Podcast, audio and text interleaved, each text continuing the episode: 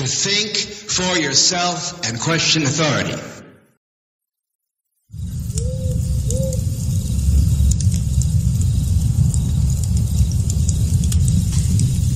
Dzień dobry, koleżanko i kolego. Witam cię serdecznie w hiperprzestrzeni, w radiu na fali.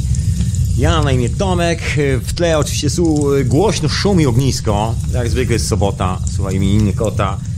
Ja tu sobie siedzę z herbatą, jest hiperprzestrzeń retransmitowana w Radiu Czasno oraz w Radiu, w radiu Paranormalium.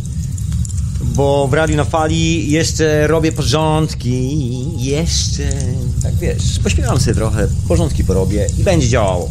Tak czy siak, no właśnie przy okazji takich organizacyjnych westchnień na sam początek, poza tym, że ja tu się, że tak powiem, ustawiam na krzesełku, na siedząco dzisiaj taka ogniskowa opowieść, Właśnie zanim jeszcze ogniskowe opowieści, to jeszcze ogłoszenia.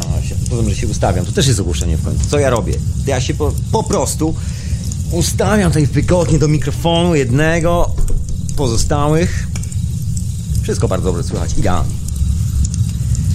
Chata mistyka, człowieku. Jeżeli jeszcze nie słyszałeś, to powinieneś ruszyć w te pędy. Znaczy, no nie w tym momencie. Teraz jest hiperprzestrzeń do podcastu robionego przez mojego dobrego przyjaciela Barta. Bart, peace and love człowieku. Namaste, ser. I posłuchać sobie, co Bart ma w ogóle do powiedzenia na temat życia. Myślę, że jest to tak e, cenna opcja, że można usłyszeć człowieka, który ma coś do powiedzenia w dzisiejszych czasach. To w każdych czasach jest najbardziej cenna opcja. Także człowieku, jak tu się wszystko pokończy, w sensie moje gadanie, albo jutro, albo pojutrze, albo nie masz czego słuchać w samochodzie, nie masz czego słuchać w metrze, nie masz czegoś słuchać w pociągu.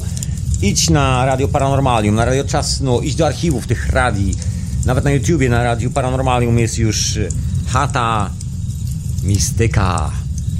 Doskonały podcast Barta, także zapraszam serdecznie. Mogę Ci puścić jingle. Ostatnio zamęczam troszeczkę tym jinglem, ale jingle jest fajny, bardzo fajny i o, co tu dużo mówić, po prostu go puszczę, bo przecież nie będę siedział tak założonymi rękami, no, właściwie założoną nogą na nogę. Bo dzisiaj, poczekaj moment, zaraz tutaj muszę poszukać tego jingla, ale powiem Ci jeszcze, co będzie dzisiaj, bo dzisiaj kolejna część. Pewnej koncepcji, częściowo mojej, bo okej, okay, jest to moja koncepcja jak najbardziej, co, co będę się chował za krzakami, bo urodziłem się i dorastałem we Wrocławiu, niedaleko różnych dziwnych historii dookoła gór Sowich między innymi i kilku innych dziwnych historii. I jest e, taka fascynująca historia z kompleksem Rize, całkiem niedaleko Wrocławia. I jest kilka bardzo ciekawych wątków, które gdzieś tam latami robią swoje tam zabawy z technologią, zabawy wiesz, z poszukiwaniem różnych odpowie e, odpowiedzi na różne pytania, między innymi właśnie tej technicznej natury. Trafiłem na kilka bardzo ciekawych rzeczy. Samemu zdarzyło mi się czasami coś poskładać do kupy i szczęśliwie działało. No i jak po latach, po latach gdzieś tam, ach, takie wiesz, konkluzje się okazało, że widzę wspólne ślady kilku różnych spraw, które spotkały się w miejscu, które jest tajemniczym kompleksem znajdującym się w górach Sowich, ach, mniej więcej i dookoła, o niemieckiej nazwie Rize. Niedługo zacznę mówić jak Wołoszański. żartowałem oczywiście, żartowałem. Pozdrawiam serdecznie. Wesley Wołoszański. Anyway. Yy... Przepraszam bardzo, sobie wyobraziłem właśnie teraz, że mówię do ciebie tym tonem o tajemniczym... Przerażająca historia przy ognisku jest takiego kolesia. Nie wiem, co bym zrobił. No właśnie, wiadomo, co by się stało. Pieczyste. żartowałem, żartowałem, żadnych takich. Nie, nie, nie, nie, nie, to bardzo zły dowcip w dzisiejszych czasach po tym, co się wydarzyło w Londynie. Anyway, yy, właśnie, wracając do tych wszystkich opowieści, no jest, jest to takie tajemnicze miejsce i po latach yy, poszukiwań na odpowiedzi na różne swoje yy, pytania technologiczne znalazłem wiele wspólnych wątków, które nagle się zebrały do kupy i właściwie to, to o czym jest mowa czasami przy wielu koncepcjach na temat, czym właściwie był ten tajemniczy kompleks podziemny, który się tam znajduje. On się schodzi w kilku miejscach i to właściwie nawet bardziej w kilku miejscach. No i mam tutaj swoją koncepcję. Oczywiście nie jest ona w 100% tak do końca moja. Składa się też z koncepcji wielu innych ludzi. Ja myślę, że tu nie jestem naprawdę oryginalny w wielu swoich spostrzeżeniach. Wiele, wiele z tych spraw, a szczególnie tych spraw, o których opowiem dzisiaj, bo to jest ciekawa historia, jest doskonale znanym, yy, znanych wielu, wielu historykom. Jest nawet kilka książek takich normalnie oficjalnych, na, e, wydanych na ten temat.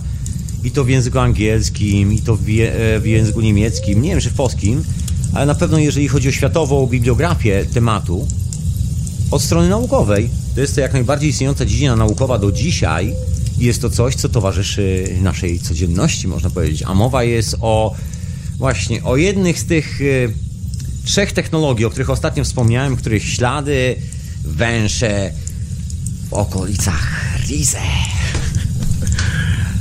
Dokładnie. Nie będę ci streszczał poprzedniego, poprzedniego odcinka hiperprzestrzeni. Wydaje mi się to takim przerażającym zwyczajem amerykańskich seriali e, typu Extraterrestrials. Some kind of extraterrestrials. Nie, nie, żadnych takich. Musisz się cofnąć do tyłu, jeżeli nie słyszałeś o czym mówiłem wcześniej. Ja będę naprawdę tak od razu, prosto z górki, niczym rozpędzony na rowerze Albert Hoffman zasuwał przez ten temat. Tylko, że dzisiaj akurat w troszkę innych nastrojach, niekoniecznie akurat związanych z tym, e, chociaż, chociaż kto wie. Wynalazek Alberta Hoffmana pozwolił wielu ludziom przekroczyć wiele granic. Wynalazek, o którym dzisiaj powiem, e, pozwolił całej cywilizacji przekroczyć pewną, e, no, można powiedzieć, jeżeli ktoś jest e, z katolickiego, że tak powiem, narzecza, diabelską granicę. No, ale też, też nie tylko katolickiego, te sygnatury diabła i anioła są dosyć popularne w alchemicznej historii, a dzisiejsza historia jest związana z alchemią. A o czym ja właściwie mówię? O czym ja mówię? Zaraz, zaraz ci powiem, specjalnie tak nakręcam, bo dzisiaj tak prosto z biegu wpadłem przed ten mikrofon. Dosłownie, bo tu był gość, goście i w ogóle niesamowite opowieści. Pozdrawiam w ogóle serdecznie no tych, którzy tutaj dzisiaj bywali. Niesamowicie miły dzień, niesamowicie miła opowieść i spotkanie przede wszystkim. Co za ludzie! Tutaj miałem powiedzieć właśnie, co to za dziedzina, co to za historia, która towarzyszy nam do dzisiaj, która jest związana właśnie z tą całą opowieścią, ta tajemnicza siła, która spowodowała, że wszystkie te wątki finansowe, baronowie finansowi z Niemiec, potężne pieniądze Rothschilda i tak dalej, i tak dalej, e, ma to pewien troszkę inny sens, który jest schowany za tą całą historię, o którym też dzisiaj wspomnę, bo też nie jest to przypadkowa sprawa, że akurat w tą stronę potoczyły się losy i wszyscy ludzie związani z bardzo dużymi pieniędzmi na świecie podjęli pewne bardzo ciekawe decyzje i bardzo, że tak powiem, radykalne w swoich skutkach dotyczące każdego z nas, a mianowicie weszli w energię atomową. To jest dokładnie ta historia. Ta nauka, ta dziedzina, dziedzina atomowa. Ale niekoniecznie, chociaż w dzisiejszych czasach to trochę inaczej wygląda, ale, ale, tak czy siak, jest to troszeczkę od innej strony, bym powiedział.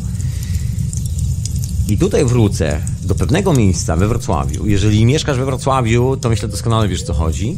Jeżeli oczywiście śledzisz ten temat. Jeżeli nie, to zapraszam do przejścia się tam na spacer, między innymi.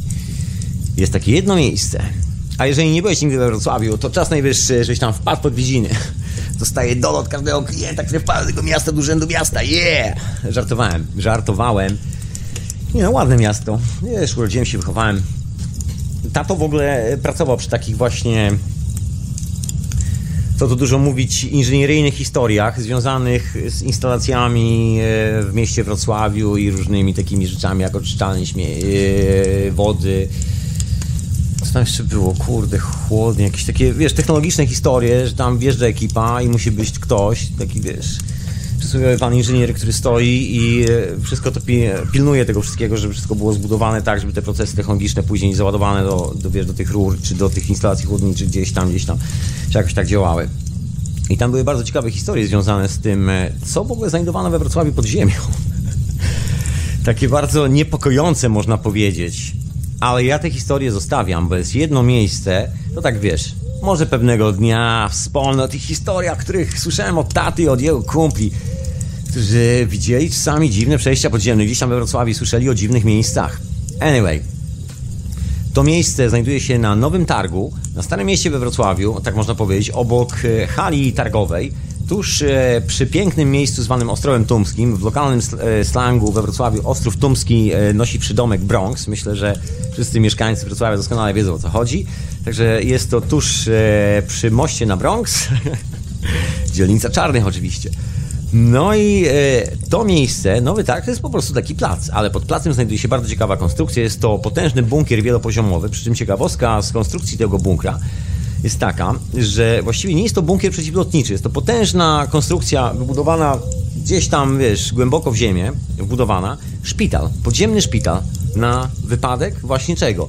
Wszystkie, e, wszystkie informacje, które możesz zdobyć na ten temat, porównując sobie, jak, jak są konstruowane na przykład amerykańskie bunkry przeciwatomowe, i nie tylko, i rosyjskie, pokażą Ci jasno i wyraźnie, że masz do czynienia z bardzo ciekawą konstrukcją, bo jest rok, słuchaj, 43 czy jakoś tak i się buduje bunkry przeciwatomowe we Wrocławiu.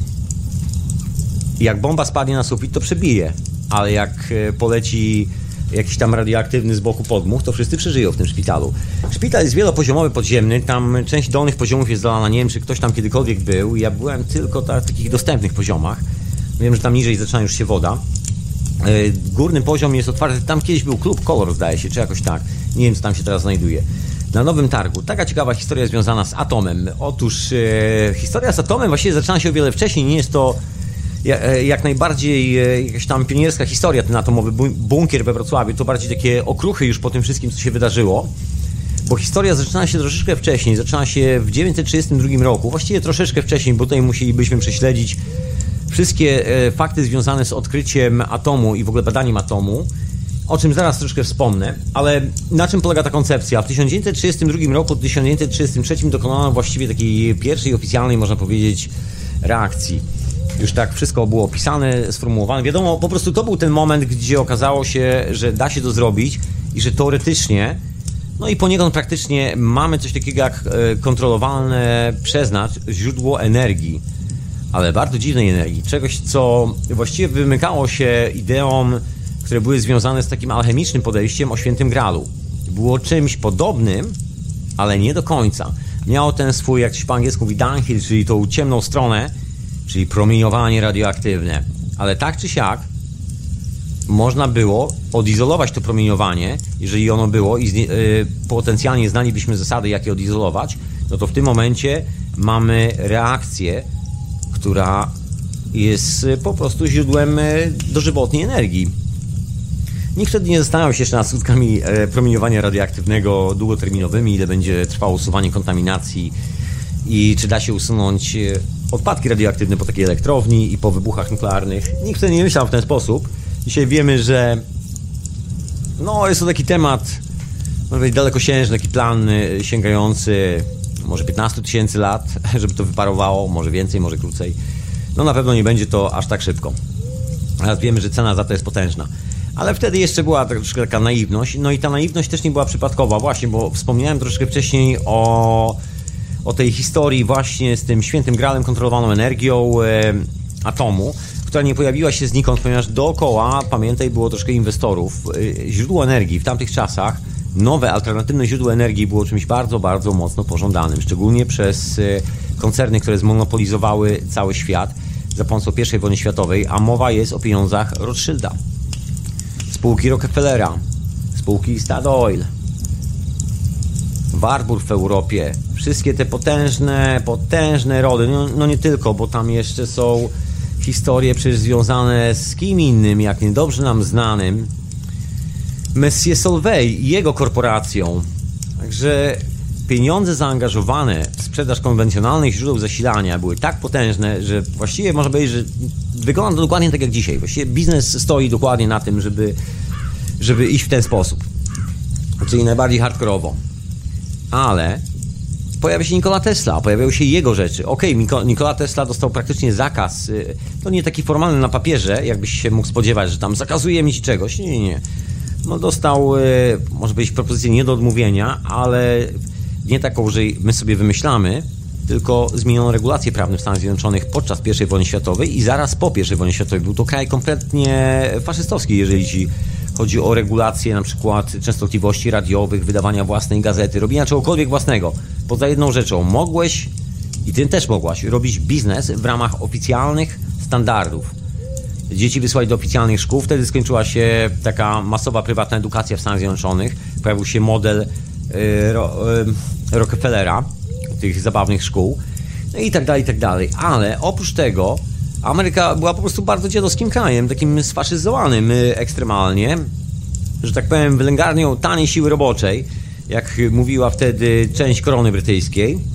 I światem, światem, jak na ironię, brała udział w e, takich bardzo poważnych ruchach światowych finansowych, bo duża ilość ludzi, duże zasoby i tak dalej, i tak dalej. Tam powstawały standardy, które później były aplikowane wielu, wielu innych miejscach, między innymi w Europie. I ta kontrola energii, przede wszystkim taka e, energia trafiająca, informacja o takiej energii trafiająca do uszu Rockefellera, do uszu ludzi z giełdy nowojorskiej, właściwie właścicieli nowojorskiej giełdy, wszystkich tych wielkich kolesi, to było coś niesamowitego, bo o ile Nikola Tesla został zbanowany różnymi restrykcjami, że praktycznie no człowiek nie mógł sobie produkować prądu w domu. Kiedyś opowiadałem o takiej maszynie do leczenia, zbudowanej w latach 30. w Ameryce, no troszkę wcześniej, ale realnie były już takie regulacje, że na przykład lokalna gmina i lokalna policja i tak dalej, rząd federalny w ogóle zakazywał włączania tych urządzeń, ponieważ na, jak na ironię, urządzenie do biorezonansu takiego elektromagnetycznego w tamtych czasach, można powiedzieć, taki biorezonator, duży. Coś jak e, tarcze Lakowskiego, taki, takie urządzenie oparte na lampach. No i to urządzenie, pracując w pewnym momencie, zaczynało się samo zasilać. I oczywiście wyszła regulacja, że jest zbyt duże ryzyko, że to urządzenie będzie zakłócało sygnał e, radiowy nadawany przez korporację rządową, która kontrolowała fale radiowe i pod tym pretekstem y, zlimitowano godziny otwarcia tej maszyny dla ludzi w szpitalu, a ludzie używali tej maszyny do leczenia raka. I później doszło do, do takiego paradoksu, że na przykład na czas jakichś popularnych audycji radiowych, bo od tego się zaczęło, kazano im wyłączać to urządzenie, a później pozwolono im włączać tylko i wyłącznie w, w tych momentach, w których radio nie nadawało, aby finalnie y, zabronić im używania tego urządzenia pod pretekstem, że jest tak zwany jamming, czyli po polsku yy, robienie szumów w eterze i przeszkadzanie innym stacjom nadawczym, że oni nie mają homologacji, nie mają licencji na to, żeby mogli nadawać, nadawać jakikolwiek sygnał w eterze. Także wiadomo było, że jest jeszcze inne źródło energii. Nikola Tesla był żywym dowodem na istnienie tego innego alternatywne, alternatywnego sposobu zasilania, budowania tego świata, zasobów, tego jak mamy żyć, funkcjonować i, i komu mamy płacić potencjalnie czynsz, czy może mamy mieć taką energię, że nikomu nie będziemy musieli płacić, bo wszystkie zasoby będziemy mogli sobie wyprodukować samodzielnie na przykład. Albo naprawdę bardzo minimalnym kosztem i nie będziesz powodów do wojen i tak dalej, i tak dalej. No ale jeżeli nie będzie powodów do tego, żeby nie było wojen, to w tym momencie kilku ludzi, bardzo poważnych ludzi, nie zarabia bardzo poważnych pieniędzy, a pierwsza wojna światowa zaostrzyła apetyt bardzo poważnie. Te wszystkie fortuny wreszcie odetchnęły z ulgą, ponieważ na wojnę idą zawsze rządowe kontrakty. Tam nigdy nie ma firm prywatnych, które zamawiają amunicję. Wojny są prowadzone przez rządy i jeżeli rządy, które są dokładnie tymi samymi ludźmi, którzy jeszcze tydzień temu pracowali w tych potężnych korporacjach, robią zamówienia do owych korporacji, to robią zamówienia, jak zwykle, jak się domyślamy, u swoich kumpli. Także wiadomo, że chodzi o sprzedaż ropy i całej tej reszty. Wiadomo, że były silniki elektryczne, wszyscy znamy tą historię na pamięć. W każdym razie pojawia się nowe źródło energii, atom. Ciekawa historia, bardzo intrygująca. Pierwszy moment, kiedy nagle można w sposób sztuczny wywołać tak potężną reakcję, że praktycznie nie ma problemu z jakąkolwiek ilością zapotrzebowania na energię, na cokolwiek. I co najważniejsze, nie trzeba do tego żadnego Nikoli Tesli, bo wszystko to odbywa się za pomocą pierwiastków kopalnych, które trzeba wykopać i właściwie stworzyć, przygotować to wszystko, całe to środowisko, żeby móc odpalić ten reaktor. Trzeba go wybudować, trzeba mieć e, odpowiednie doświadczenie, odpowiednią wiedzę teoretyczną z fizyki, która jest e, kontrolowaną dziedziną przez takie duże korporacje. Trzeba mieć doświadczenie w laboratoriach, nad, pracując z tymi substancjami, które bardzo szybko trafiły na listę substancji licencjonowanych przez rządy. Nie mogłeś sobie kupić takiej radiacyjnej substancji człowieku w tamtych czasach też. Zostało to bardzo szybko yy, uregulowane przez prawo międzynarodowe. Jak tylko się okazało, że jest podejrzenie istnienia reakcji, która może trwać w nieskończoność i dawać ci nieskończoną ilość energii. No o tym szkodliwym promieniowaniu wiedziano, ale budzono się, że wiesz, to nie gra żadnego problemu.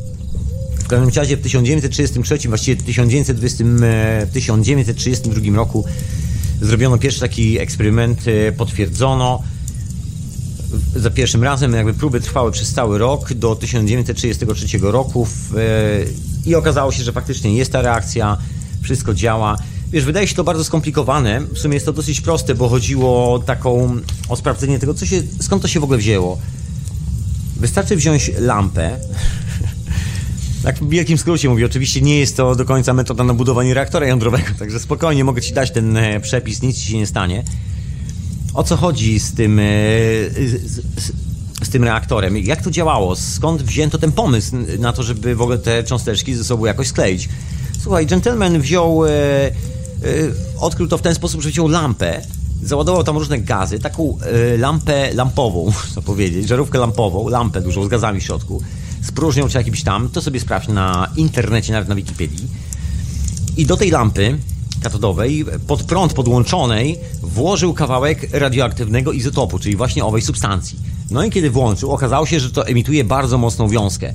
I ta wiązka skoncentrowana z inną wiązką i tak dalej, i tak dalej. W każdym razie było to takie praktyczne potwierdzenie dla tych wszystkich inwestorów, którzy włożyli w to potężne pieniądze, a pieniądze na to szły gigantyczne, bo cała sprawa zaczyna się jeszcze e, wcześniej, jeszcze wcześniej, na samych teoretycznych rozważaniach i nie tylko, i nie tylko, bo tam ślad tych reakcji był już w latach dwudziestych, no ale to, to było jeszcze takie bardzo naukowe. Wiesz, było dużo teorii, były niektóre rzeczy, które się działy, bo oczywiście wiadomo było, że radioaktywność istnieje, że są reakcje, że prześwietla klisze te, e, filmowe i tak dalej, i tak dalej. To już było po czasach Marie Curie, także wiedziano o co chodzi, używano testowo radioterapii, naświetlano rzeczy, badano co się dzieje, e, wszyscy wiedzieli, że to zmienia, w ogóle robi rewolucję w krystalografii, że za czymś takim jest schowane i to jest właśnie ciekawy wątek. Rzecz zwana transmutacją. I ja wcale nie żartuję. Nawet Marii Curie Skłodowska, wielu ludzi zauważyło, tego się teraz nie publikuje w oficjalnych pracach, ale możesz sobie sprawdzić, znaczy trudno będzie, ale jest kilka oryginalnych prac, gdzieś tam Marii Curie Skłodowskiej, gdzieś tam zahaczyłem po angielsku tłumaczenia, których ona używała słowa transmutacja, mówiąc o minerałach. I, ty, I była mowa o tym, że jeżeli możesz e, transmutować strukturę węgla, to możesz transmutować nie tylko strukturę węgla, ale wiesz, silikonu, wszystkiego praktycznie. Silika że możesz robić cokolwiek chcesz, człowieku, potencjalnie z materiałami, przynajmniej w sferze teoretycznej. Jeżeli umiesz otworzyć tą bramkę, wiadomo, że ta, tą bramkę da się otworzyć.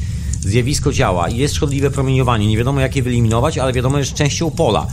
Tak czy siak, wiadomo było, że to jest coś, co naprawdę działa. Tutaj nie było żadnej dyskusji na ten temat, tylko ta dziedzina różniła się od prądu elektrycznego, zwykłych lamp, które mogłeś sobie nawet w tamtych czasach właściwie nawet w dosyć prosty sposób wyprodukować sam w domu. Były takie zestawy, które kupowałeś i robiłeś sobie lampy do radia na przykład sam w domu. Poważnie. Jeszcze 100 lat temu z kawałkiem.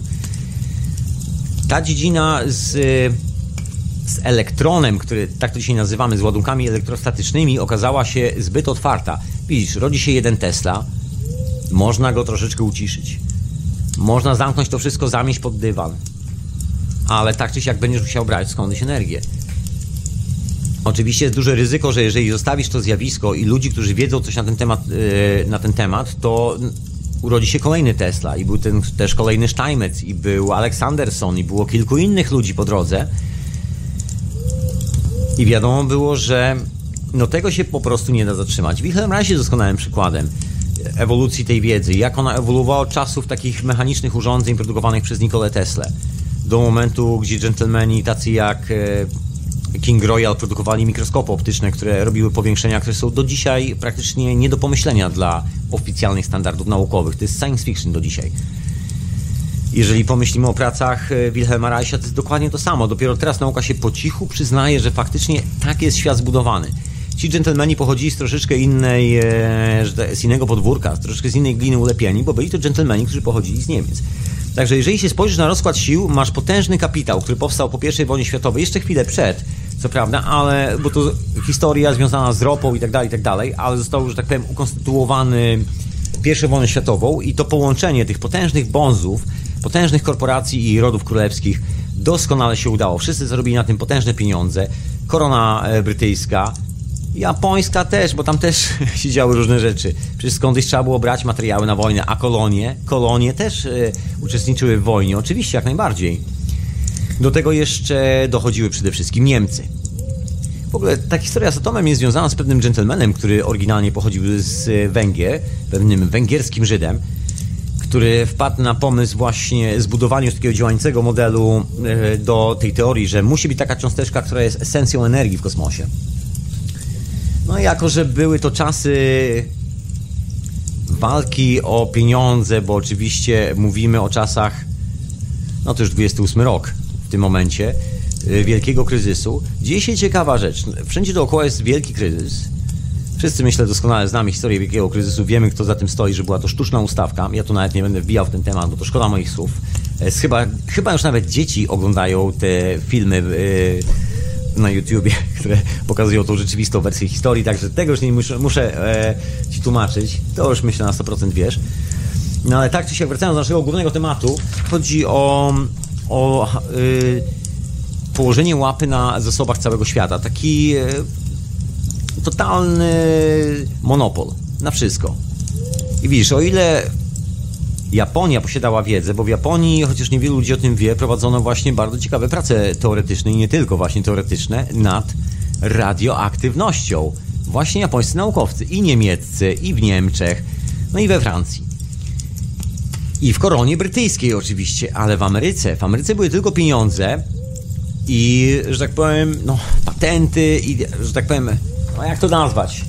Poligon doświadczalny, budowanie nowego, cudownego kraju, jakoś tak. Także takie tło przyświecało całej tej historii, która pojawiła się w 1933, kiedy to oficjalno przyklepano, że energia atomowa jest tym doskonałym rozwiązaniem w przeciwieństwie do wszystkich zjawisk elektrostatycznych, które dają szansę przeciętnemu obywatelowi wbudować sobie takie urządzenie w domu i powiedzieć systemowi fuck off. Niestety okazało się to zbyt proste i zbyt łatwe dla każdego użytkownika, także szybkie zamknięcie tego, e, e, tego całego działu, szybciutko wprowadzenie standardów na informacje, czyli standardu na wysyłanie sygnału radiowego w tamtych czasach i kilka innych rzeczy, licencje na wydawanie gazet, na wiele rzeczy, na edukację i tak dalej, i tak. To wszystko się wydarzyło w Stanach. W Europie natomiast wypanował troszkę taki miszmasz i troszeczkę inny poziom edukacyjny, bo tam wszystko pochodziło właśnie, bo mówiłem o tym wspólnym pochodzeniu, pochodziło od tej starej alchemicznej historii związanej z troszeczkę innym podejściem do nauki, bo jednak w Europie tej części, akurat Polska nie, nie wylądowała w tej części, ale w tej części, o której ja mówię, takim rdzeniem kulturowym jest Goethe i alchemiczne nauki, czyli transmutacja mówiąc zwyczajnie. Tam nikt się nigdy nie zastanawiał specjalnie, oczywiście nie było to może tak formalizowane jako doktryna naukowa, ale nikt się nie zastanawiał nad Newtonem, bo wszyscy, którzy znają język niemiecki i francuski, i włoski, doskonale wiedzieli, że od strony naukowej Goethe obalił eksperymentalnie praktycznie całego Newtona. Także nie było na czym się zastanawiać. Tam prace naukowe szły w zupełnie innym kierunku. To tam rozwijano szaloną psychologię i wiele, wiele, wiele innych rzeczy. To tam inwestowano, że tak powiem, pieniądze w rozwój nowoczesnych technologii. Co prawda Nikola Tesla uciekł stamtąd, wielu innych uciekło stamtąd, ale oni uciekli robić prąd elektryczny, ponieważ Ameryka wydawała się cudownym krajem i tam było troszkę łatwiej o pieniądze i wierzyli być może w to, że im się uda. No prawie im się udało, prawie, prawie.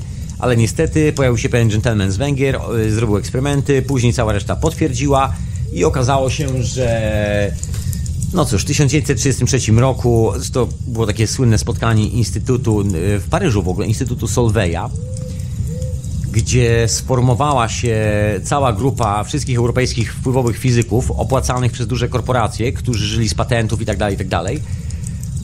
żeby ruszyć właśnie do pracy konkretnie już nad atomem. I wtedy wytyczy, wytyczyła się ta nowa ścieżka.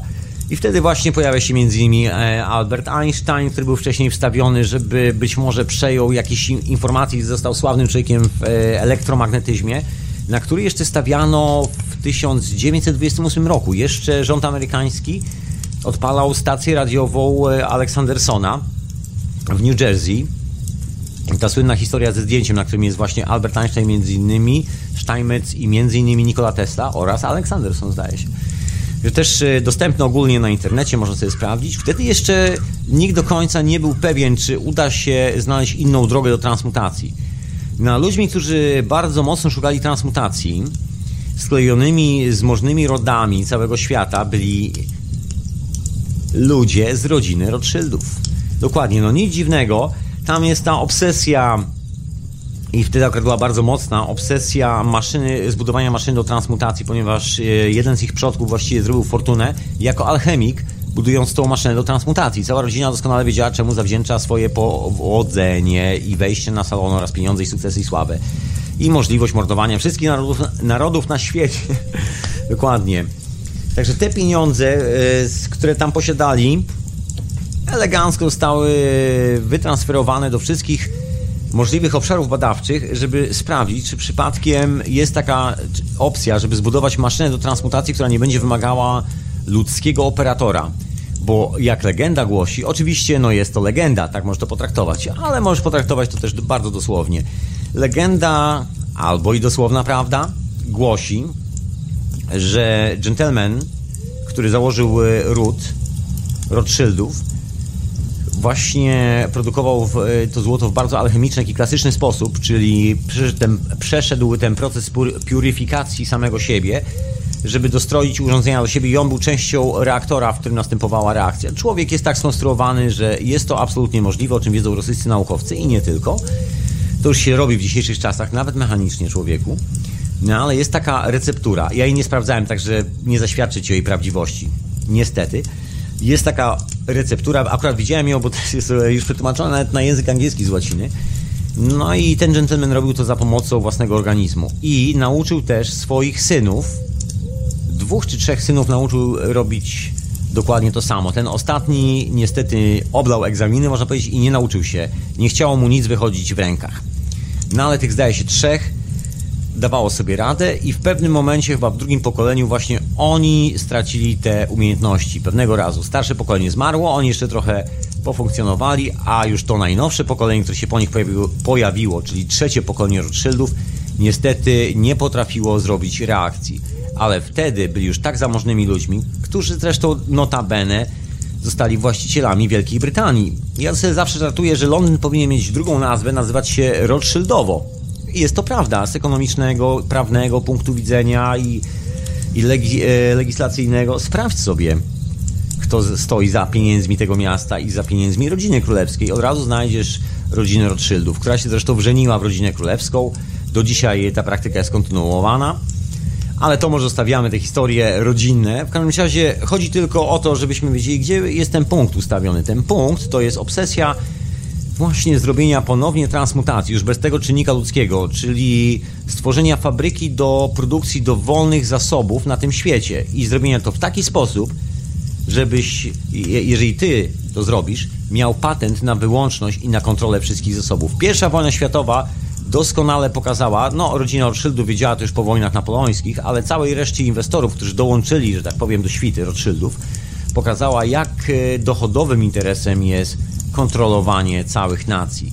I jak fajnie można się bawić, przynajmniej w ich mniemaniu. Także w 1933 roku wszystko zostaje przyklepane i Albert Einstein zostaje przeniesiony do nowej dziedziny, do atomistyki, z elektrostatyki. W niczym nie był dobry, w tym też sobie nie poradził, ale to miała być odpowiedź, to miał być człowiek, e, który miał ściągnąć na siebie sławę, taka nowa postać, ustawka właśnie Sylveya, Mr. Sylveya, Rockefellera i tak dalej, i tak dalej. Ale zaraz ci opowiem o co chodzi, bo tu w tej historii jest zamieszany, w tą historię jest zamieszany Zygmunt Freud.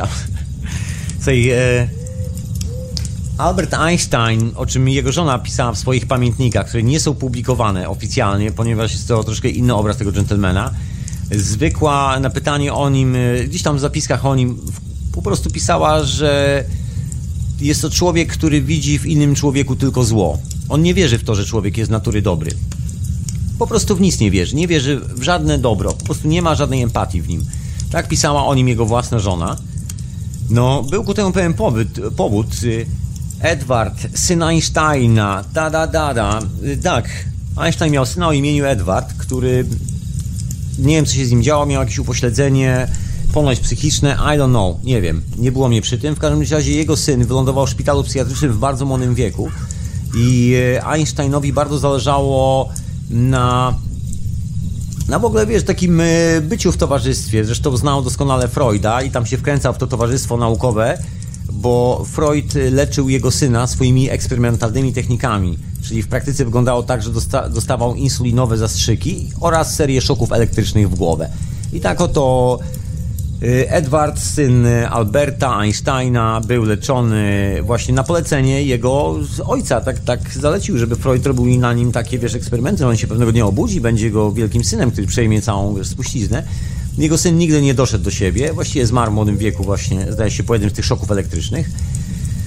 Einstein był takim właśnie ciekawym człowiekiem, który właśnie nie miał żadnych skrupułów, bo to z tej historii chyba łatwo wywnioskować, żadnej empatii. Doskonale nadawał się jako dobry przyjaciel Solveja i nie tylko, bo też, y, że było zabawnie, o czym się nie mówi, Einstein znał się bardzo dobrze z Rothschildem. Taram, taram. I wspólnych znajomy to nie kto inny jak Roosevelt. Bardzo dobry przyjaciel. Oni się spotykali w trójkę i to tam takich bardzo prywatnych spotkaniach. Do tego jeszcze był pan Sacz, no taki gentleman, który tutaj się po drodze pojawia, właśnie pośrednik, e, gentleman bankowiec, który opłacał inwestycje e, Roosevelta, bo Roosevelt był też inwestorem giełdowym, ale Roosevelt był gołodupcem. I całe pieniądze, które miał, e, dostawał od Rothschildów za pomocą pana Sacza. Są rachunki w ogóle, po prostu był opłacany oficjalnie przez fundację Rothschilda za pomocą przez i tak dalej, i tak dalej. Tam jest na to masa dokumentów. Zostawiamy dokumenty, to jest opowieść przy ognisku. W każdym razie wśród takich charakterów Einstein jawi się niczym prawdziwy, krystaliczny, złoty mentor. Wszystkie gazety pisały wtedy, że ten wiek nadchodzący, ten nowy, który się pojawił, pomimo tej wielkiej katastrofy I wojny światowej i tej wielkiej traumy, będzie wiekiem nikogo innego jak Nikoli Tesli. I nawet pomimo tych wszystkich regulacji rządowych, Nikola Tesla piął się po, po szczeblach kariery bardzo mocno do góry o czym się teraz w ogóle nie mówi. No co oczywiście jest takim troszkę, wiesz, y, wybielaniem historii. W rzeczywistości w Ameryce panowały standardy, ale w Europie nie za bardzo i masa prądu elektrycznego, masa urządzeń w Europie właśnie po I wojnie światowej była produkowana na patentach Nikoli Tesla i tutaj się bardzo mocno rozwijała cała edukacja i wiedza na ten temat. W Europie nie było modelu Rothschilda i Wartburga edukacyjnego. To nie zdało egzaminu. Dzieciaki chodziły do szkół, do które wysyłali je rodzice. I też troszeczkę inny poziom intelektualny też w środkowej Europie, ponieważ Goethe i cała ta alchemiczna historia zrobiła swoje. W Ameryce wszystko zostało spacyfikowane. I tutaj e, wszystkie te pomysły troszeczkę innym torem e, wywędrowały. Dlatego tutaj w Europie powstała fizyka atomowa. W Ameryce nie było ani jednego fizyka atomowego, ani jednej nawet pracy teoretycznej na ten temat nigdy nie stworzono. No, do czasu projektu Manhattan oczywiście, ale tak normalnie to w ogóle nie istniało coś takiego w Ameryce jak nauka o, wiesz, tego, z czego składa się świat i tak dalej. Tam był protestantyzm, walka za ojczyznę, machanie flagą i zarabianie dolarów na giełdzie oraz y, wyścig po największą sztabkę złota. A to jeszcze były czasy wielkiego kryzysu. Ciekawa historia, bo dzięki wielkiemu kryzysowi udało się ściągnąć wszystkich możliwych naukowców do y, właściwych centrów badawczych, także wiadomo było, że będą pracowali dla właściwych ludzi. Tym ciekawym czekiem, który się w ogóle zaplątuje się w tą historię, jest nie kto inny jak Victor Rothschild. Taki w ogóle ciekawy gentleman. I jako, że gazety pisały, że wiek e, może być wiekiem e, Nikoli Tesli, postanowiono troszkę obrócić to hasło. Właśnie wtedy się pojawiło hasło pod tytułem e, Wiek Einsteina z odkryciem atomu. Rozumiesz? Dokładnie taka historia bo działo się troszeczkę innych rzeczy w nauce. Były koncepcje na troszeczkę inną bombę. Wyobraź sobie, że gentleman, który był szefem rezerwy federalnej, e, tej rezerwy federalnej, James Conatan, czy jakoś tak, nie wiem, czy dobrze to wymawiam, może sobie sprawdzić. James Conanat, James Conanat zdaje się, szef rezerwy federalnej Stanów Zjednoczonych, był w ogóle głębokim zwolennikiem i on w ogóle forsował pomysł, żeby i w ogóle zainwestował potężne pieniądze, swoje własne prywatne, nie tylko, rządu Stanów Zjednoczonych, w bombę an, y, antraxową, antrax, antrax, antraxową, dokładnie.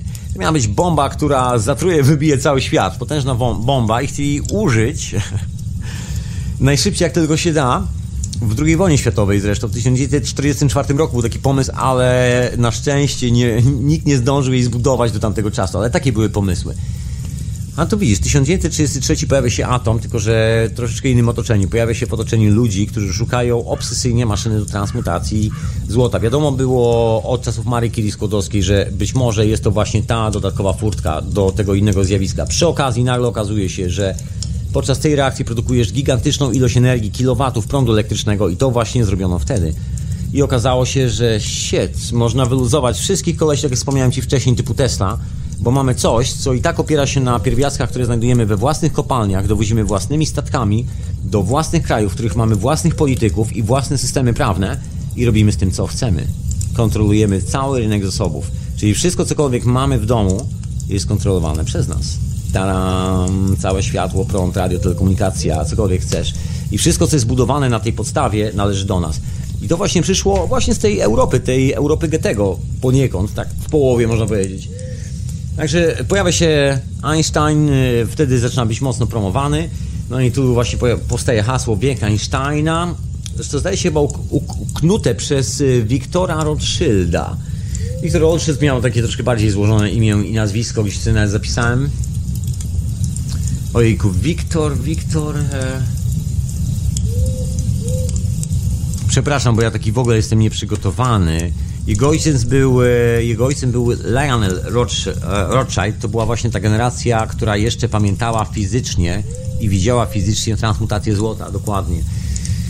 Eee, tak, żebym, e, wiesz, był z datami tutaj, bo specjalnie sobie wynotowałem, ale jak zwykle na tu mes nieprzeciętny. W każdym razie jeszcze dokończę jedną rzecz, że ten właśnie gentleman, Victor Rothschild, był e, bardzo dobrym przyjacielem, jakbyś to ujął z punktu widzenia brytyjskiego wywiadu, tak żeby zachować twarz. Był bardzo dobrym przyjacielem Winstona Churchilla. Właściwie między innymi poza tym, że zrobił Einsteina, to zrobił e, jeszcze Winstona Churchilla. Może być taki impresario, który tam wystawiał wszystkich tych kolesi i robił z nich wielkich ludzi. Nie jest to dowcip, jak najbardziej, słuchaj, są zapisane prywatne spotkania pomiędzy Rothschildem, właśnie tym, Wiktorem Rothschildem, a, a Churchillem przez lata i chłopaki wymieniali wszystkie możliwe informacje. Właściwie o ile brytyjski wywiad e, po latach się okazało w 1992 roku, kiedy, kiedy był push w Rosji i tak dalej, wyciekło trochę dokumentów, tam po, po, rosyjscy oficerowie KGB przeszli na emeryturę, nie musieli już pilnować tajemnic i oficjalnie opublikowano dokumenty. Oni je potwierdzili, że mm, e, ten gentleman e, zwany Rothschildem pracował, znaczy jakby miał kontakty z rosyjskim wywiadem. I oczywiście brytyjski wywiad twierdzi, że Rothschild był szpiegiem Rosjan. No wiesz, ciężko być szpiegiem e, szpiegiem w swoim własnym sklepie, rozumiesz? Nie wiem, kogo można szpiegować, chyba tylko swoich własnych pracowników. No ale trzeba jakoś wyjść z twarzą. Po prostu Wielka Brytania jest zarządzana przez tą rodzinę i przez e, konkretny okres czasu, zawsze jak jest nowa generacja, nowe pokolenie, jest zawsze delegowany ktoś z rodziny, kto, że tak powiem, personalnie odpowiada za kontakty pomiędzy rodziną królewską, a rzeczywistymi właścicielami tego kraju i tego biznesu, czyli rodziną Rothschild. I zawsze jest to jeden gentleman, który załatwia wszystkie te sprawy. No i w tamtych czasach były to lata 30. Właśnie owym gentlemanem był, e, był Rothschild. Zresztą, słuchaj, człowiek, który doskonale jakby od razu był włożony w, te, w to całe opakowanie, bo skończył Cambridge. I to skończył zoologię w czasach właśnie wiary, wiary, wiary w takie dziwne historie, które tam, wiesz, o ewolucji i tak dalej, ten Zygmunt Freud, to wszystko wtedy na czasie. Gentleman nie był głupkiem, ojciec wiedział, czego ma się młodzież uczyć, wiadomo, że trzeba odzyskać informację, która zniknęła, Wiadomo, że jest to związane z organiczną częścią naszego życia, krew, nasza krew i to jest e, i kondycja naszej krwi jest związana z transmutacją, jak głosiła fama. Także młody Rothschild tak naprawdę nie miał wyboru, bo został wysłany na najlepsze studia zoologiczne w tamtym czasie do Cambridge i tam z Antoni Blantem teoretycznie e, został rekrutowany przez KGB w 1936 roku. To jest oczywiście bullshitem, po prostu wtedy wyszły na jaw e, kontakty pomiędzy wiesz może nie tyle kontakty, ile skala kontaktów tego gentlemana i tego, jak wiele spraw ustawia tak drobny jegomość, prawda? I co dużo mówić, yy, i rząd brytyjski, i rząd ros rosyjski był w obowiązku niejako z, z, robić sprawozdania z tego, co się dzieje w dziedzinach właśnie takich naukowych, schowanych właśnie gdzieś tam w nauce z wymyślaniem nowych technologii i tak gdzieś tam głęboko w laboratoriach rządowych, jak wyglądają prace, wiesz, nad tymi dziwnymi technologiami, co robią naukowcy i tak dalej. Wszystkie te, że tak powiem, łapa na całych poszukiwaniach, czyli rząd po prostu kontroluje uniwersytety. Jeżeli ty jak jesteś właścicielem tego rządu, no to wiesz, musisz raz na jakiś czas y, mieć spotkanie ze swoimi pracownikami, spytać się jak leci, wiesz, pogonić, kazać, wiesz, y, szybciej pracować i tak dalej, i tak dalej. I że trzeba było odbierać raporty i taką formą raportowania były ich bardzo częste spotkania. Zresztą wyglądało to z reguły tak, że Churchill nigdy nie mógł odmówić Rothschildowi. Także ciężko byłoby mówić, żeby Rothschild, któremu Churchill nigdy nie był w stanie odmówić, nie miał nawet śmiałości, był pracownikiem KGB, z jakich powodów. Chodziło o coś zupełnie innego, ponieważ Rosjanie też e, odkryli kilka ciekawych rzeczy związanych innymi z wodorem, niejaki mister Sacharow i tak dalej, i tak dalej. Także opcja była taka, żeby pracować, że tak powiem, na każdym możliwym froncie i zobaczyć, co się wyciągnie z tego biznesu. W końcu pieniądze poszły w to potężne. Zbudowano nowe kraje, zbudowano nowe koncerny i czas najwyższy, żeby zacząć odcinać od tego kupony, prawda? No właśnie. To ja tymczasem e, puszczę jakąś muzyczkę, tak się zagadałem w tej historii, bo naprawdę jest intrygująca. To ciągle jest historia o Rize, słuchaj. To ciągle jest e, bardzo mocno związane właśnie z Rize, bo przypomnę, dlaczego jest to związane z Rize. Jest tam takie miejsce, znajduje się w Górach Sowich, jest e, nazywane potocznie, zdaje się chyba oczyszczalnią, czy jakoś, taki wir, taki okrągły obiekt nie pamiętam, bo to ma swoją taką, wiesz, wśród tych poszukiwaczy i, i e, informacji na temat Rizy i ludzi, którzy tam chodzą i sprawdzają te wszystkie rzeczy, to ma tam wszystko swoje nazwy, tak jak kasyno i tak dalej, i tak dalej. No właśnie, są takie ciekawe obiekty, które wyglądają centralnie e, jak fundamenty reaktora jądrowego, nad, którymi nad którym e, pracowali Niemcy. Taki, wiesz, niewielkiej fuzji, nie potężny, wielki, tylko takiej małej fuzji, właśnie reaktor jądrowy, w którym można było produkować energię elektryczną między innymi, bo to jest zjawisko, które powstaje dookoła reaktora jądrowego. I to właśnie odkryto w 1930 roku. 33 tak potwierdzono. I wtedy się okazało, że można zrobić swój własny kraj już do końca i ten własny kraj, taki jak Niemcy, może przetestować technologię, która jest już tak awangardowa i daje, no wtedy to była rewolucja, taka potężna rewolucja, po prostu święty złoty graal tak awangardowe, że to sobie, sobie trudno wyobrazić. I na szczęście dla tych możnych ludzi, którzy zainwestowali w to pieniądze, w pełni kontrolowalne poprzez substancje potrzebne do wyprodukowania tej reakcji i wiedzę niezbędną do przeprowadzenia czegoś takiego. Także szczęśliwie jest coś, co daje ci właściwie panowanie nad światem, wiesz, nieskończone źródło energii. I teraz trzeba to jeszcze gdzieś przetestować, trzeba to sprawdzić, czy to naprawdę wyda na większą skalę i jak daleko może to pójść. Także podejrzewam, to jest moja koncepcja, że między innymi, jakby był to, no między innymi, był to główny powód do odpalenia III Rzeszy, której częścią był projekt badawczy, z którym mamy do czynienia w e, kompleksie Rize. Bo moja koncepcja, tu jeszcze raz przypomnę, mówi o tym, że jest to kompleks badawczy, który był zaprojektowany za, no nie, wiesz, z użyciem różnych pieniędzy, ale był zaprojektowany do przetestowania czegoś, o czym nawet inwestorzy w tym biznesie, nie, czego inwestorzy w tym biznesie nawet nie za bardzo spodziewali, że tak daleko to pójdzie.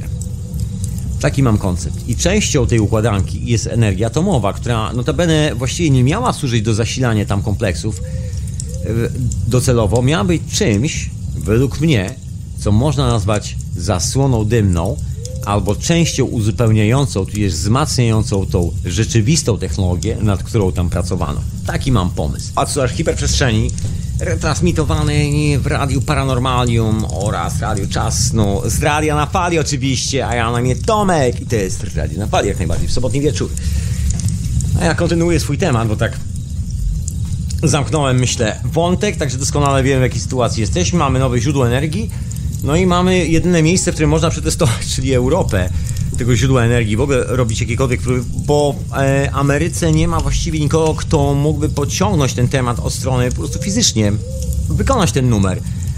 Ani zasobów intelektualnych, ani żadnych, e, poza oczywiście kasą, ale ale tam się właśnie pojawił ten nieszczęsny Nikola Tesla i jak się okazało, ten pionierski naród prostych ludzi bez problemu łapał te proste sprawy projektowane przez Nikolę Tesla ale widzisz, elegancko Rothschild, człowiek Rothschilda właściwie, bo mowa jest o JP Morganie, bo to człowiek Rothschilda, który zarobił potężną fortunę, gigantyczną, nawet w ogóle nie myśl ile, na kontraktach zbrojeniowych, które były finansowane przez rodzinę Rothschildów, a były to kontrakty na produkcję stali i elementów metalowych do broni i amunicji wykorzystywanych we wszystkich możliwych koloniach. Ponieważ Ameryka była doskonałym miejscem do produkcji broni w tamtych czasach. Taki troszkę dowcip, który później mówiono o rosyjskich fabrykach, wcześniej o niemieckich, że mąż przychodzi do domu i mówi, kurczę kochanie, ciągle ten sam problem. Mówi, co się stało? Ach, tak, pracuję w tej fabryce wózków już 5 lat i wiesz co, no chcę, żeby, bo widzę w ciąży, jest, chciałem wózek zrobić, wiesz, skręcić i piąty raz już próbuję z tych elementów skręcić wózek, a ciągle karabin wychodzi. Jakiś stary dowcip. I dokładnie tak to wyglądało. Mocna produkcja karabinów, także gentleman, y, no, zrobił fortunę i w zamian za tą fortunę, co mu się doskonale opłacało, uwalił Nikolę Tesla i został właścicielem części standardów technologicznych i tak dalej. Historia z General Electric, a później z RCI. Długie sprawy, długie opowieści, ale zostawiamy. Wszyscy wiemy, gdzie jesteśmy. Skok na kasę, tak to się nazywa.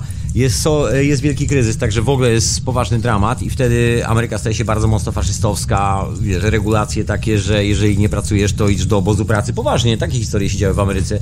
Niewielu ludzi o tym mówi, bo to troszkę tak lipnym brzmi dzisiaj, że co ty, się kojarzy troszkę z czymś innym, ale jeżeli nocowałeś w mieście, złapała ci policja, to obóz pracy przymusowej, była specjalna ustawa i tak dalej, i tak dalej. Także wiadomo było, że tam poza tanią siłą roboczą za bardzo nic nie ma, ale jest idea ale jest idea, którą można wcielić wszędzie i zrobić ją w każdym e, miejscu na świecie, niezależnie od tego, czy, czy wiesz, czy jest Europa i masz jakieś zaplecze, czy nie. Wystarczy mieć odrobinę, no właśnie, odrobinę urządzeń mechanicznych i samo się dzieje. Słuchaj, łączysz e, dwa składniki ze sobą, odpalasz reaktor i się po prostu dzieje i nie musisz nic robić. I jest pewna szansa, bo to robi transmutację energetyczną, to robi część tej historii, o której mówił dziadek Rothschildów. I oni widzieli, że tam się dzieją takie rzeczy. Inna sprawa, że eksperymenty pokazały bardzo ciekawe zachowania materiałów właśnie w reaktorach. Pokazały tą transmutację wręcz dosłownie. Tylko, że problem z tym, że radioaktywna. No ale wiadomo, że to już w tym momencie jakby mniej boli w, w głowę, kiedy jest... E, trudno, nie będziemy produkowali złota, tak czy siak jesteśmy właścicielami całego świata i zasobów, na których świat stoi. Okej, okay, na złoto możemy jeszcze chwilę poczekać, najwyżej po prostu znajdziemy genialnego naukowca za, nie wiem, w przyszłym pokoleniu. To i tak nieważne, i tak kupiliśmy wszystkich. Jakby z takim podejściem wszystko wystartowało. I tu się zaczyna właśnie historia w Niemczech, taka dosyć konkretna. No właśnie, no właśnie, bo licencje na pierwiastki, no właśnie, to w Ameryce właściwie zaczęto robić nawet takie historie powoli, a to nowe rozdanie w Europie. Właśnie, bo co połączyło właściwie to wszystko w Europie? Dlaczego nadawała się doskonale do robienia? Bo tutaj z kolei właśnie wiedza, wartość e, praw Newtona, czyli zerową wartość połączyła wszystkich to, że właściwie ta cała radiografia, wszystkie te prześwietlenia i w ogóle jakby ten cały główny koncept nie był tu żadną tajemnicą w Europie. Także jedyni naukowcy, jacy byli, to właściwie Niemcy, trochę we Francji, Rosja i w Japonii, jak się okazuje, bo w Japonii też tworzono taki model atomowy i też bardzo mocno nad tym pracowano. Jak się przyjrzysz troszeczkę na to rozdanie, to zauważysz nic innego jak e, głowy koronowanej, to takie, no właśnie, no bo kto przystąpił do tego? Japonia, czyli najstarszy rząd e, koronowany świata, można powiedzieć. No, w cudzysłowie oczywiście. Ale taki, który się nie podał Imperium Brytyjskiego i robił gigantyczne pieniądze razem z Imperium Brytyjskim, sprzedając opium.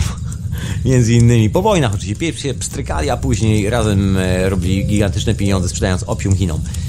Na czym korona japońska zrobiła fortunę no i to też są wykształceni ludzie, to, dużo mówić. E, Niemcy, gdzie no, ciężka sytuacja finansowa z kolei z, zmusiła wielu naukowców do, no właśnie, szukania szczęścia na innych dziedzinach, e, w innych dziedzinach życia, ale właśnie, bo była biedna Europa i szybko okazało się, że że duzi finansiści, duzi, e, duzi bankierzy budują instytuty naukowe i jeżeli chcesz cokolwiek badać, chcesz się zajmować jakąś dziedziną nauki, to nie ma żadnego problemu. Możesz przyjść i zacząć studiować to cokolwiek, cokolwiek chcesz studiować i zacząć być naukowcem. Tylko oczywiście musisz pracować nad praktycznymi rozwiązaniami, musisz robić e, raporty do tego i tak dalej, i tak dalej, i tak dalej, cała ta oficjalna strona, ale jeżeli naprawdę chcesz to robić, to i tak to robisz, to nie ma z tym problemu. Nikt cię nie ciśnie, nie chodziło o to, że na czas, tylko miałeś robić swój research bardzo konsekwentnie i cały czas. I miałbyś to ciekawy temat. I wiesz, miałeś po prostu szukać konkretnych wniosków, które miały usprawniać jakieś tam technologiczne procesy. I jeżeli postąpiłeś w ten sposób, to lądowałeś w bardzo dobrym miejscu, gdzie były duże pieniądze, a ludzie dookoła nie mieli na chleb, na paczkę fajek, jeżeli ktoś był palaczem, na paczkę butów, jeżeli ktoś chciał chodzić w butach. Co ty, zapomnij o tym. Ale na naukę było. I jak Słuchaj, przyjrzyj się na daty, zobacz, co się działo w Europie w dziedzinie, energety- w dziedzinie uniwersyteckiej, właśnie od strony atomistyki, w latach największego kryzysu, gdzie była największa nędza, Właśnie, a tam dokonywano największych odkryć. Jeżeli spojrzysz na zdjęcia tych dżentelmenów z tamtych czasów, można sobie zadać taki trud, nie ma z tym żadnego problemu. Słuchaj, nie są to obdarci włachmany e, nędzarze. Uwierz mi, są to ludzie sponsorowani przez potężne pieniądze, największe pieniądze, które odwróciły się od zwykłego człowieka i poszły w kierunku szukania władzy nad światem. Otóż to, i to właśnie połączyło właściwie wszystkie te tyranie, no bo to wszystko finansowane tymi samymi pieniędzmi. Koniec końców wylądowało właśnie w Niemczech. Niemcy okazały się doskonałym krajem, z małym bagażem e, obciążenia genetycznego po, yy, nie wiem, wierzenia w Boga, wiesz, tak jak w Ameryce, w Biblii i tak dalej, i tak dalej, wyznawania tego, co niektórzy nazywają żydowskim pomysłem na życie. Jeszcze po dojściu Hitlera do władzy, właściwie nie dojściu, tylko zrobieniu z niego szefa Niemiec przez właśnie Rockefellera i Rothschilda i całą tą bandę nie było żadnego problemu, żeby robić własną propagandę, robić wszystko tak jak się chce, odizolować kraj od całego świata i robić tam dowolne możliwe eksperymenty. Zresztą od tego właściwie zaczyna się taka poważna kariera Kaiser Wilhelm Institute, gdzie właśnie właściwie budowano i projektowano pierwsze testowe reaktory termonuklearne, termojądrowe, czy jak to zwał. No w Rosji tam poszli troszkę dalej, tam Sacharow wymyślił bombę, bombę wodorową, która przeraziła cały świat. W każdym razie w, w tamtych czasach naukowcy, którzy pracowali nad tym, zgodnie twierdzili, że jest to tak potężna moc, że jest aż wręcz przerażająca i no były próby podpisania takiego traktatu, że właściwie nikt się, że, że wszyscy się zobowiązują, że nie będą używać tego jako broni, a wiesz, tam jeszcze weszły potężne pieniądze, tam później się okazało, że Hiroshima i Nagasaki z, e, są doskonałym testem tej broni w praktyce, bo tak czy siak trzeba było przetestować. Miało być ponoć testowane w innym miejscu, I don't know, to dookoła tego jest e, osobny zestaw historii, który pewnie zająłby kolejne parę godzin, żeby to opowiedzieć, też ciekawych, ale to może zostawiamy, wracamy do naszego Rize. Także ślady tego reaktora jądrowego i dodatkowych e, testów prowadzą właśnie w góry Sowie. O ile normalnie, oficjalnie w Kaiser Wilhelm Institute starano się testować taką oficjalną wersję, która jeszcze była, można powiedzieć, korygowana i z Rosjanami, i z Rothschildem, i z Anglikami itd., tak itd., tak chociażby z, tak, z zestawem ludzi, którzy są określani w Anglii jako, mm, jak o nich mówiono, że to jest taka piątka, tak? Five, e, czekaj, The Cambridge, Cambridge Five.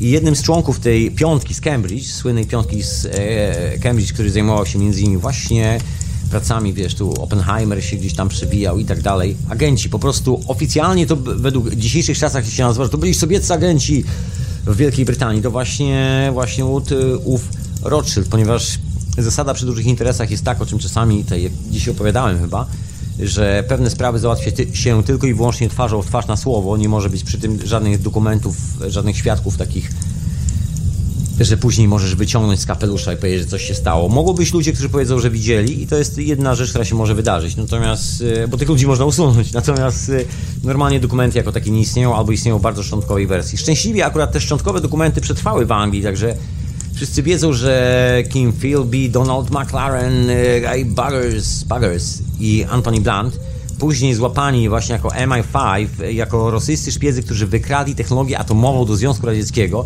po to, żeby chociażby zbudować tam pierwszą reakcję. A się w, tych, w tym zestawie nazwisk, the, the Five Men, zabrakło Natana Meyera, Wiktora Rothschilda. Otóż to, ten gentleman zmarł w 1990 roku, czyli jakieś chyba 27 lat temu na to wygląda, tak troszkę czasu temu. I on właśnie kontrolował to wszystko. Rosjanie wzięli część technologii, rozwijali ją po swojemu. Tam były historie właśnie związane z wodorem, nad którym pracował Sacharow, bo okazało się, że atom to jest jedna rzecz, ale Rosjanie są łebscy. Też niekoniecznie szli e, tak głównie z prądem. Zresztą też nie chodziło o to, żeby każdy szedł z prądem i każdy robił jakieś tam konkretne badanie. Pomysł był taki, żeby w ramach możliwości, w krajach, które się kompletnie kontroluje, kontroluje się, kontroluje się ich zasoby finansowe, zrobić poligon doświadczalny najnowocześniejszej technologii, która być może pozwoli rodzinie wrócić e, w pełnej krasie na swój tron panów i władców świata, dokonując e, niczym wisie, e, taka wisienka na torcie tej ponownej transmutacji złota, ale już w sposób mechaniczny. Także naciskasz guzik i maszyna robi to, co ty chcesz i trzeba było rozdzielić, że tak powiem, zadanie. Rosjanie mieli swój pomysł na to, do, doskonale pasowało, bo jest to research w troszkę innym kierunku.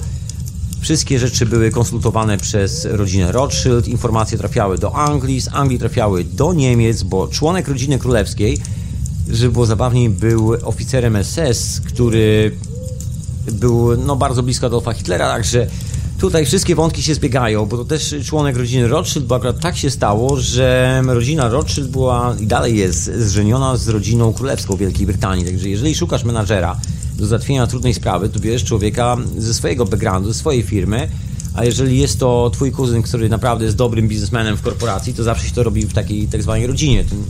To, jest biznes rodzinny. To tylko biednym ludziom się mówi, że z rodziną się nie warto robić interesów i się nie robi.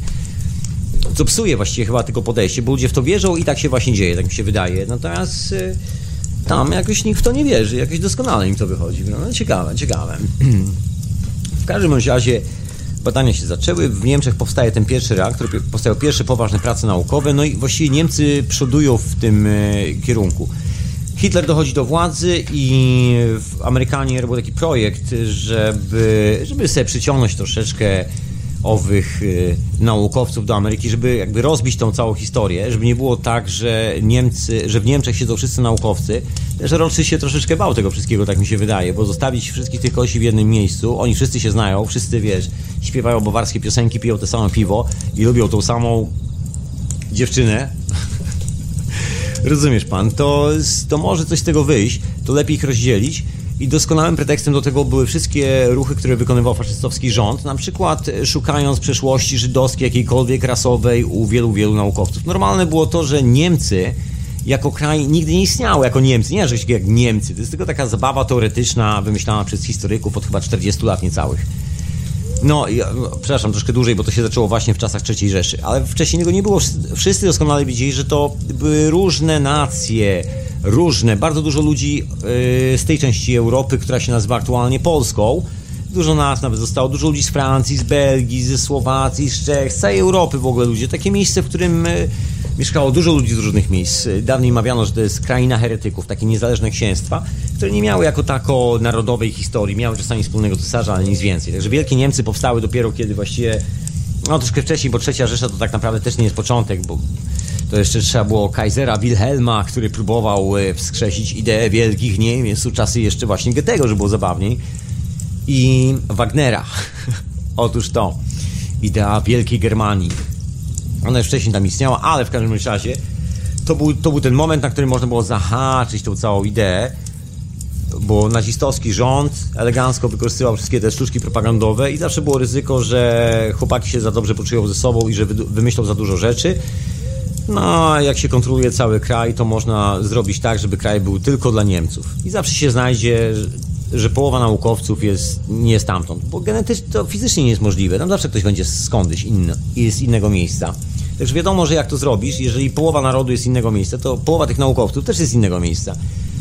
Także wymyślono taki elegancki, szybki przepis, bardzo szybki, bardzo szybki, yy, rządu Stanów Zjednoczonych, który zezwalał naukowcom niemieckim, szczególnie pracującym właśnie nad takimi e, ciekawymi badaniami, e, otrzymywać automatycznie wizę Stanów Zjednoczonych. To już były czasy, gdzie właśnie Ameryka zamknęła tak stanowczo granice. Znaczy, jak wiesz, wielki kryzys w Ameryce, próbowano tam, wiesz, robić różne dziwne rzeczy i kontrolowano bardzo mocno ruch imigracyjny i trzeba było dostać specjalne wizy.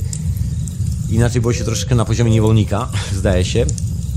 I jak się okazuje, nie było żadnego problemu, żeby niemieccy naukowcy dostali nagle takie ekstra szybkie, od razu wydawane na miejscu na kolanie wizy do Stanów Zjednoczonych i od razu byli e, przyjmowani do środków badawczych, uniwersytetów itd., tak itd. Tak Także jak się okazało, że się robi zbyt niebezpiecznie, tam rząd docisnął, powiedział, ty jesteś Żydem, to musisz stąd wyjeżdżać, ty też jesteś Żydem, to musisz stąd wyjeżdżać, ty jesteś e, Francuzem, też stąd wyjeżdżaj, ty jesteś, e, I don't know, a też stąd wyjeżdżaj a tych trzech zostawiamy, tamtych trzech wysyłamy.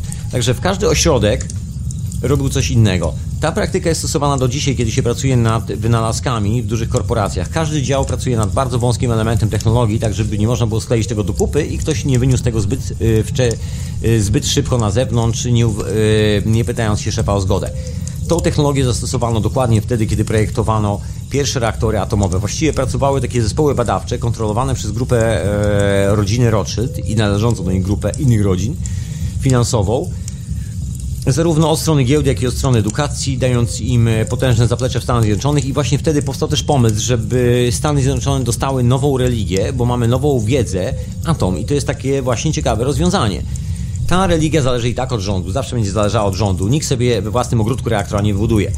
No i wtedy się zaczęły wszystkie te ruchy w tą stronę, że Albert Einstein, że wiek Alberta Einsteina już tak oficjalnie. A po cichu największe osiągi w tej dziedzinie, pomimo wszystko, że transfer naukowców, że sprzyjające warunki. O ile w Cambridge'u pracowano doskonałą teorię i byli doskonali fizycy, którzy fajnie jakby budowali wzory matematyczne, na których cała reszta próbowała oprzeć yy, konstrukcję urządzenia, jakby wyliczyć ile będzie reakcji, jak mało będzie reakcji i tak dalej, i tak dalej, skonstruować to wszystko, żeby działało. W Japonii robiono praktyczne próby i też robiono wyliczenia. W Niemczech robiono bardzo dużo praktycznych prób i też wyliczenia. Tam to już w ogóle najbardziej zaawansowane próby, a w Ameryce właściwie dalej się za bardzo nic nie działo. Znaczy jak przyjechali turyści z Niemiec, to się zaczęło powoli dziać, ale jako takiego amerykańskiego reaktora i projektu badań nie, nie było jeszcze w ogóle żadnego. Absolutnie. Sobie rzucę okiem w notatki, bo jesteśmy w latach 30. i wtedy Niemcy budują jeden reaktor taki oficjalny, gdzieś tam pod Berlinem. So, jeszcze były chyba, zdaje się, próby wybudowania w e, Bawarii, w, zdaje się, w dwóch miejscach. Są plany na ten temat. Można je znaleźć. Kilku ludzi pisze o tych reaktorach, kilku badaczy, też w języku polskim, bo nawet z polskich badaczy to, żeby, żeby było jasne, no to nie kto inny, jak Igor Witkowski. I polecam bardzo serdecznie, bo bardzo ciekawe opracowanie właśnie porównawcze tych e, konstrukcji na temat e, z Gursowich, i konstrukcji pewnego reaktora z Niemiec i pewnego reaktora ze Stanów Zjednoczonych, jednego z tych pierwszych właśnie reaktorów, gdzie robiono testy. Dokładnie ta sama konstrukcja, może powiedzieć, że projektowała ta sama osoba. I to nie przypadek. Aczkolwiek e, pierwszy reaktor komercyjny, właściwie taki produkujący energię i robiący tak już konkretną robotę, zbudowano e, w Sachalinie w Rosji. To nie jest e, historia, która się wydarzyła i udała nazistom, a czy oni zbudowali pierwsze eksperymentalne reaktory. I, wi I, widać tą próbę budowania już gotowych, działających urządzeń właśnie w kompleksie RIZE. To jest ta historia, która się strasznie za tym ciągnie. I teraz już możemy sobie bardzo łatwo skojarzyć e, kopalnię uranu w Wałbrzychu i wszystkich substancji, na tym, no nie wszystkich, jakby substancji promieniotwór, izotopów promieniotwórczych, które mają substancje, które zawierają te izotopy, o, tak powinno się poprawnie mówić, w okolicach Wałbrzycha technologii rodziny Rothschildów i dlaczego akurat w tym miejscu. To był e, najbogatszy region Niemiec, tutaj mieszkały, co tu dużo mówić, koronowane głowy, także było to też troszeczkę, znaczy koronowane, koronowane, takie, wiesz, hrabiowskie głowy. Także były duże folwarki, było dużo miejsca, żeby to robić. No, myślę, że pasowało doskonale, no i też tutaj się wkrada jedna historia, o której właśnie chcę powiedzieć, bo to dosyć istotna sprawa bo tak pomijam dzisiaj tego Nikolę Tesla, mówię ciągle o tych atomowych historiach, o, o tych powiązaniach właśnie z rodziną brytyjską, z, z Cambridge University, tutaj z Anglii, z, z Instytutem Kaisera Wilhelma, z, z rządem III Rzeszy bezpośrednio. Nawet Hitler, w ogóle ciekawa historia, było takie oficjalne, no, nieoficjalne spotkanie Hitlera z dżentelmenami od y, właśnie, właśnie chyba z tym y, dżentelmenem y, z Węgier, czy nie, nie z nim, z jednym z fizyków na temat właśnie tej technologii. Nawet on twierdził, że właściwie tej technologii jako samej w sobie nigdy Niemcy nie użyją do konfliktu no, zbrojnego, ponieważ jest zbyt destrukcyjna, jest zbyt duże ryzyko, że wymknie się spod kontroli, ale to nie znaczyło, że nikt nie będzie z tego korzystał że nie należy robić dalej żadnych prób, żadnych badań itd., tak itd. Tak Zresztą na bazie tych prób i badań powstaje później w 1946 roku tak zwany Air Force e, Contract Number MX791 e, który jest podpisany i sygnowany pod nazwą RN, znaczy RAND Corporation, czyli to jest oficjalny start think tanku, tego projektu RAND, który odpowiada za zimną wojnę i za właśnie wprowadzenie technologii nuklearnej praktycznie do każdej dziedziny naszego życia. Dokładnie chwilę później, jak tylko kurz opada, e, sformułowany dokładnie przez tych wszystkich ludzi związanych bardzo mocno, no to jest dokładnie ta sama siatka ludzi z Oppenheimerem, z Uniwersytetem w e, Princeton, Einsteinem. Zresztą Oppenheimer został w pewnym momencie odsunięty, tak jak Ci mówiłem, od tego zabrano mu kompletnie możliwość kupowania e, materiałów radioaktywnych 6 maja, nie, kwietnia, przepraszam, jakoś tak, 5, 5 kwietnia, czy jakoś tak jeden miesiąc, że wzięto kolesia po prostu na przesłuchania, dokładnie, trwały miesiąc, tak właśnie od kwietnia do maja w 54 roku. Po przesłuchaniach stwierdzono, że nie nadają, że nie, nie przedłużają mu licencji komisji e, atomowej na badania, także Oppenheimer może sobie wrócić do domu i zacząć strugać e, sobie ludki z zapałek drewniane, albo sobie robić ludki z kasztanów. Był największym naukowcem, stworzył bombę atomową, a teraz jest nikim. Otóż to. I nie może nic zrobić.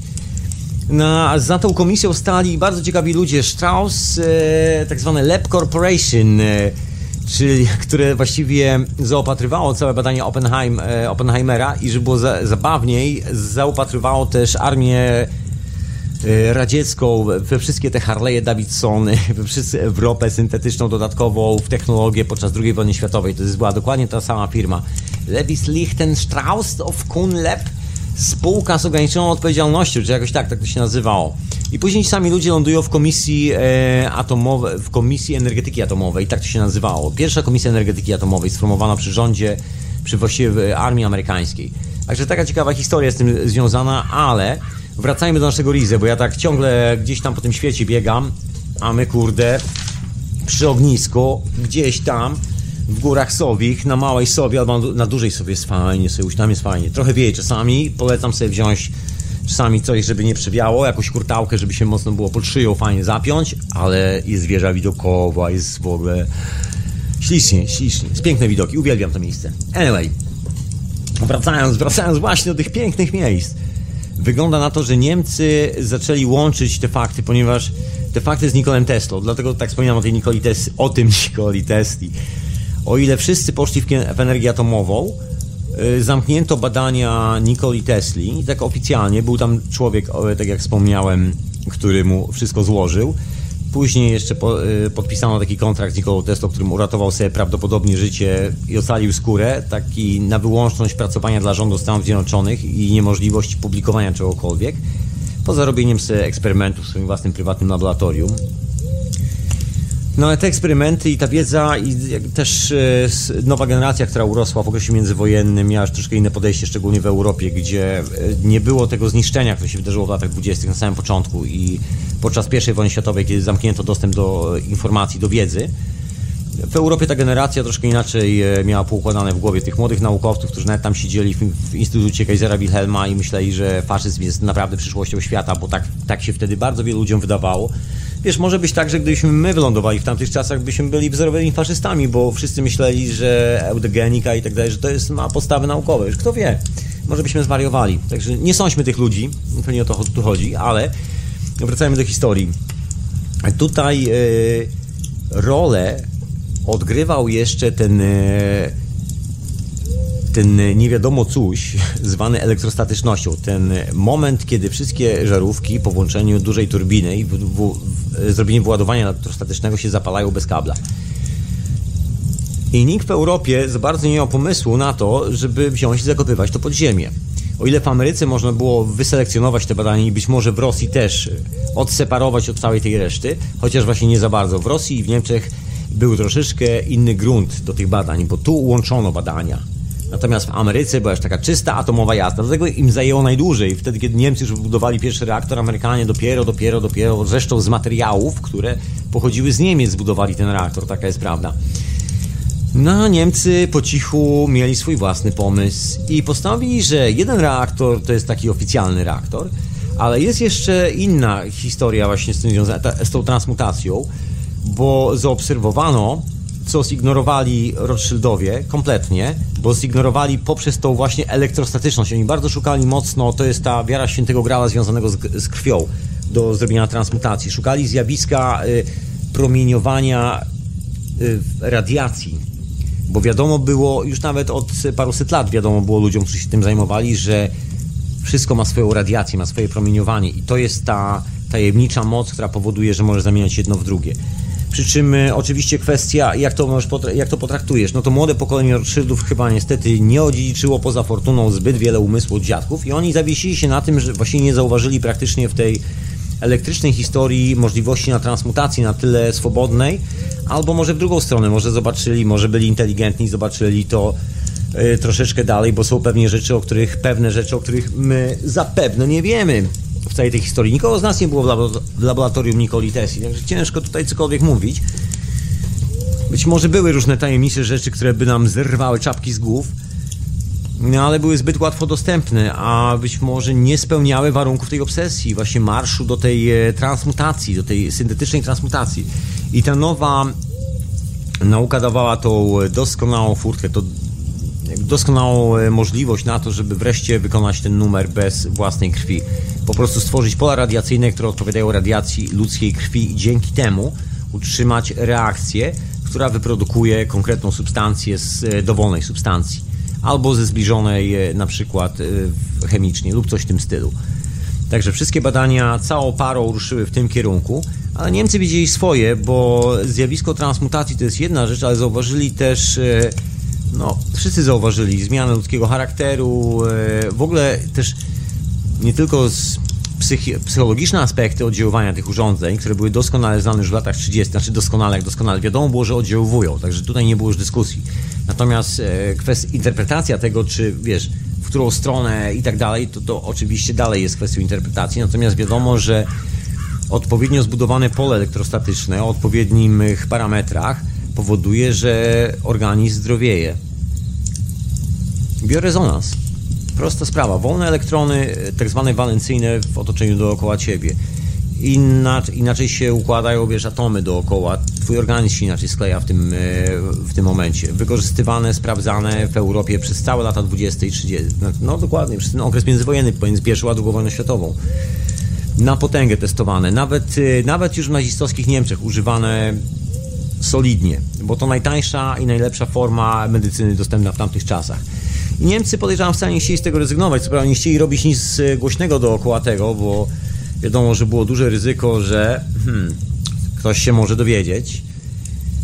I ja podejrzewam, że wykorzystali tą sytuację, żeby z, z, tym atomem, żeby podkleić tam swoje dodatkowe badania, ponieważ myślę, że było kilka innych pomysłów dodatkowych, które się pojawiły. I do takich pomysłów starszych jeszcze gdzieś zupełnie z boku tej całej obsesji Rothschildów. I wielu ludzi, niezależnie od tego, czy wiesz, bogaci, czy nie, czy wpływowi, czy nie, wpada na różne ciekawe koncepcje. I to takie, że atom wydaje się czasami przy tym mały, a może nie tyle mały, może po prostu być tylko i wyłącznie całkiem niezłym dodatkiem, który uzupełnia to wszystko. Albo, no właśnie, albo składnikiem jakiejś zupełnie innej całości. W Niemczech panowało poszukiwanie też takiego doskonałego wzorca człowieka z kolei. To był e, taki drugi imperatyw. Ciekawe czasy. I ludzie, którzy nad tym pracowali, byli mocno przesiąknięci jeszcze po tych pruskich czasach kaiserowskich takim, e, no nie wiem, porządkiem, żeby zbudować jakiś porządek na świecie, szczególnie po czasach wielkiego kryzysu, gdzie ludzie głodowali, była nędza i tak dalej, i tak dalej, po czasach Wielkiej Wojny Światowej, bo to jeszcze było przed II wojną światową. I pomysły na te wszystkie imperia, na, te pomysły, na, na to, jak kontrolować e, rzeczywistość, właściwie były dosyć mocno sformalizowane. Wiadomo było, że wojna, wiadomo że nędza pomaga kontrolować e, naprawdę potężne populacje. No i wiadomo było, że postawianie ludzi samopas spowoduje, że pewnego dnia pojawi się kolejny Nikola Tesla i co z tym dalej zrobić. Także szybciutko lepiej może zebrać wszystko, wszystkie te technologie razem, wrzucić do jednego miejsca i zobaczyć, co z tego wyjdzie. Wiadomo, że są ludzie, którzy się tym zajmą, którzy wiedzą, jak to zrobić, bo właściwie to jest e, u nich na podwórku. Oni robią to na co dzień, więc należy im tylko dostarczyć środków i może coś z tego wyjdzie. No i dostarczono tym ludziom środku, a ci ludzie pomyśleli jeszcze sobie przy okazji, że też są całkiem nieźle warci, być może są nawet panami świata. Także stwierdzili, że skoro mają środki, mają technologię, a mają jeszcze to coś, o którym nie za bardzo głośno mówią na zewnątrz, to jest taka wiara w to, w te alchemiczne historie, które w Niemczech naprawdę nigdy nie zniknęły, szczególnie tej naukowej czasu Goethego, gdzie wszyscy doskonale wiedzieli, że Newton to jest naprawdę bajka dla dzieci, co najwyżej taka science fiction. Nikt nie zamierzał zmieniać swojego świata, tylko dlatego, że przyszedł jakiś bogaty Żyd z pieniędzmi. Okej, okay, płaci za nasze życie, płaci za nasz bank, płaci za wszystko, ale wiesz, nie będziemy zmieniać wszystkiego. Rozumiesz? Także po cichutku, po cichutku pod przykrywką projektu atomowego powstaje dziwny kompleks w górach Rizy, naprawdę bardzo egzotyczny, bo właściwie całe entourage dookoła tego obiektu jest bardzo mocno atomowe. Fundamenty reaktora, fundamenty czegoś, co wyglądało jak pokój kontrolny do takiej właśnie elektrowni. Widziałem e, pokoje kont kontrolne właśnie w elektrowniach budowanych w latach 30., takich dużych, najbardziej high-techowych, łącznie tu w Anglii, łącznie z Battersea Power Station. To właśnie tamte czasy zastanawianie się, czy przypadkiem e, nie zostawić sobie jeszcze otwartej furtki na trochę inne standardy, że być może jeszcze będziemy zmieniali coś jeszcze. Tam jest kilka takich otwartych furtek technologicznych w tych konstrukcjach. Jeżeli ktoś się na tym zna, to wie o co chodzi, że ktoś jeszcze myślał i wiedział o tym, że ten sposób pozyskiwania energii, o którym mowa jest głośno, oficjalnie, to nie wszystko, że jest to taki drobny wiesz, dzynk, z który jak przyłączysz w drugą stronę, to dzieją się troszkę takie dziwne rzeczy. No właśnie, Niemcy postanowili schować ten dzinks właśnie pod, post, yy, pod przykrywką tych badań atomowych. I nie tylko, bo tam dochodziły jeszcze badania związane z biologią i to była druga część, to jest ta oficjalna część, dalej oficjalna, badań, które prawdopodobnie były prowadzone w Rize. Jest e, taki ślad dokumentów, na których nie pamiętam już kto wpadł, e, ale gdzieś jest na internecie. Ja nie wiem, czy przypadkiem bo jest dokument, który się zachował, który świadczy o tym, że prawdopodobnie, nie jestem pewien, także tutaj nie łapię za słowo, sam nie jestem pewien, ale wygląda na to, że w, w Górach Sowich gościł też w tym kompleksie Rize y, taki bardzo ciekawy egzemplarz y, o nazwie dr Mendele. To był człowiek, który prowadził najbardziej no, takie pojechane, barbarzyńskie w sumie eksperymenty na ludziach, ale nie robił tego tak tylko dla satysfakcji, tylko był to jeden z najzdolniejszych lekarzy w tamtych czasach, którego prace są niestety dzisiaj niedostępne, bo są, e, no właśnie, bo po pierwsze, etyczna historia, robił to wszystko na więźniach, mordował ludzi masowo. Druga rzecz, w tych pracach jest kilka spraw, o których oficjalna medycyna nie chce absolutnie mówić. I między innymi ślad tych wszystkich rzeczy, które zbiegły się właśnie w Niemczech, te dziwne eksperymenty, ten, ta barbarzyńska brutalność za pieniądze Rothschildów, próba otworzenia procesu technologii transmutacji, próba stworzenia w oparciu o tą nową wiedzę, nową wiarę, nowego człowieka, taka próba stworzenia nowego imperium od początku do końca w bardzo kompleksowy sposób. Mamy swoją technologię, mamy swoją wiarę, która jest sklejona z technologią oraz mamy swój własny system finansowy, bankowy, co właściwie oznacza tyle, że mamy system e, do, dostępu do wszelkich możliwych zasobów, żeby produkować cokolwiek chcemy i żyć w jakikolwiek sposób chcemy i to w skali globalnej całej planety. Także to było czymś, co absolutnie moim zdaniem legło u podstaw te, tej konstrukcji i tego całego kompleksu.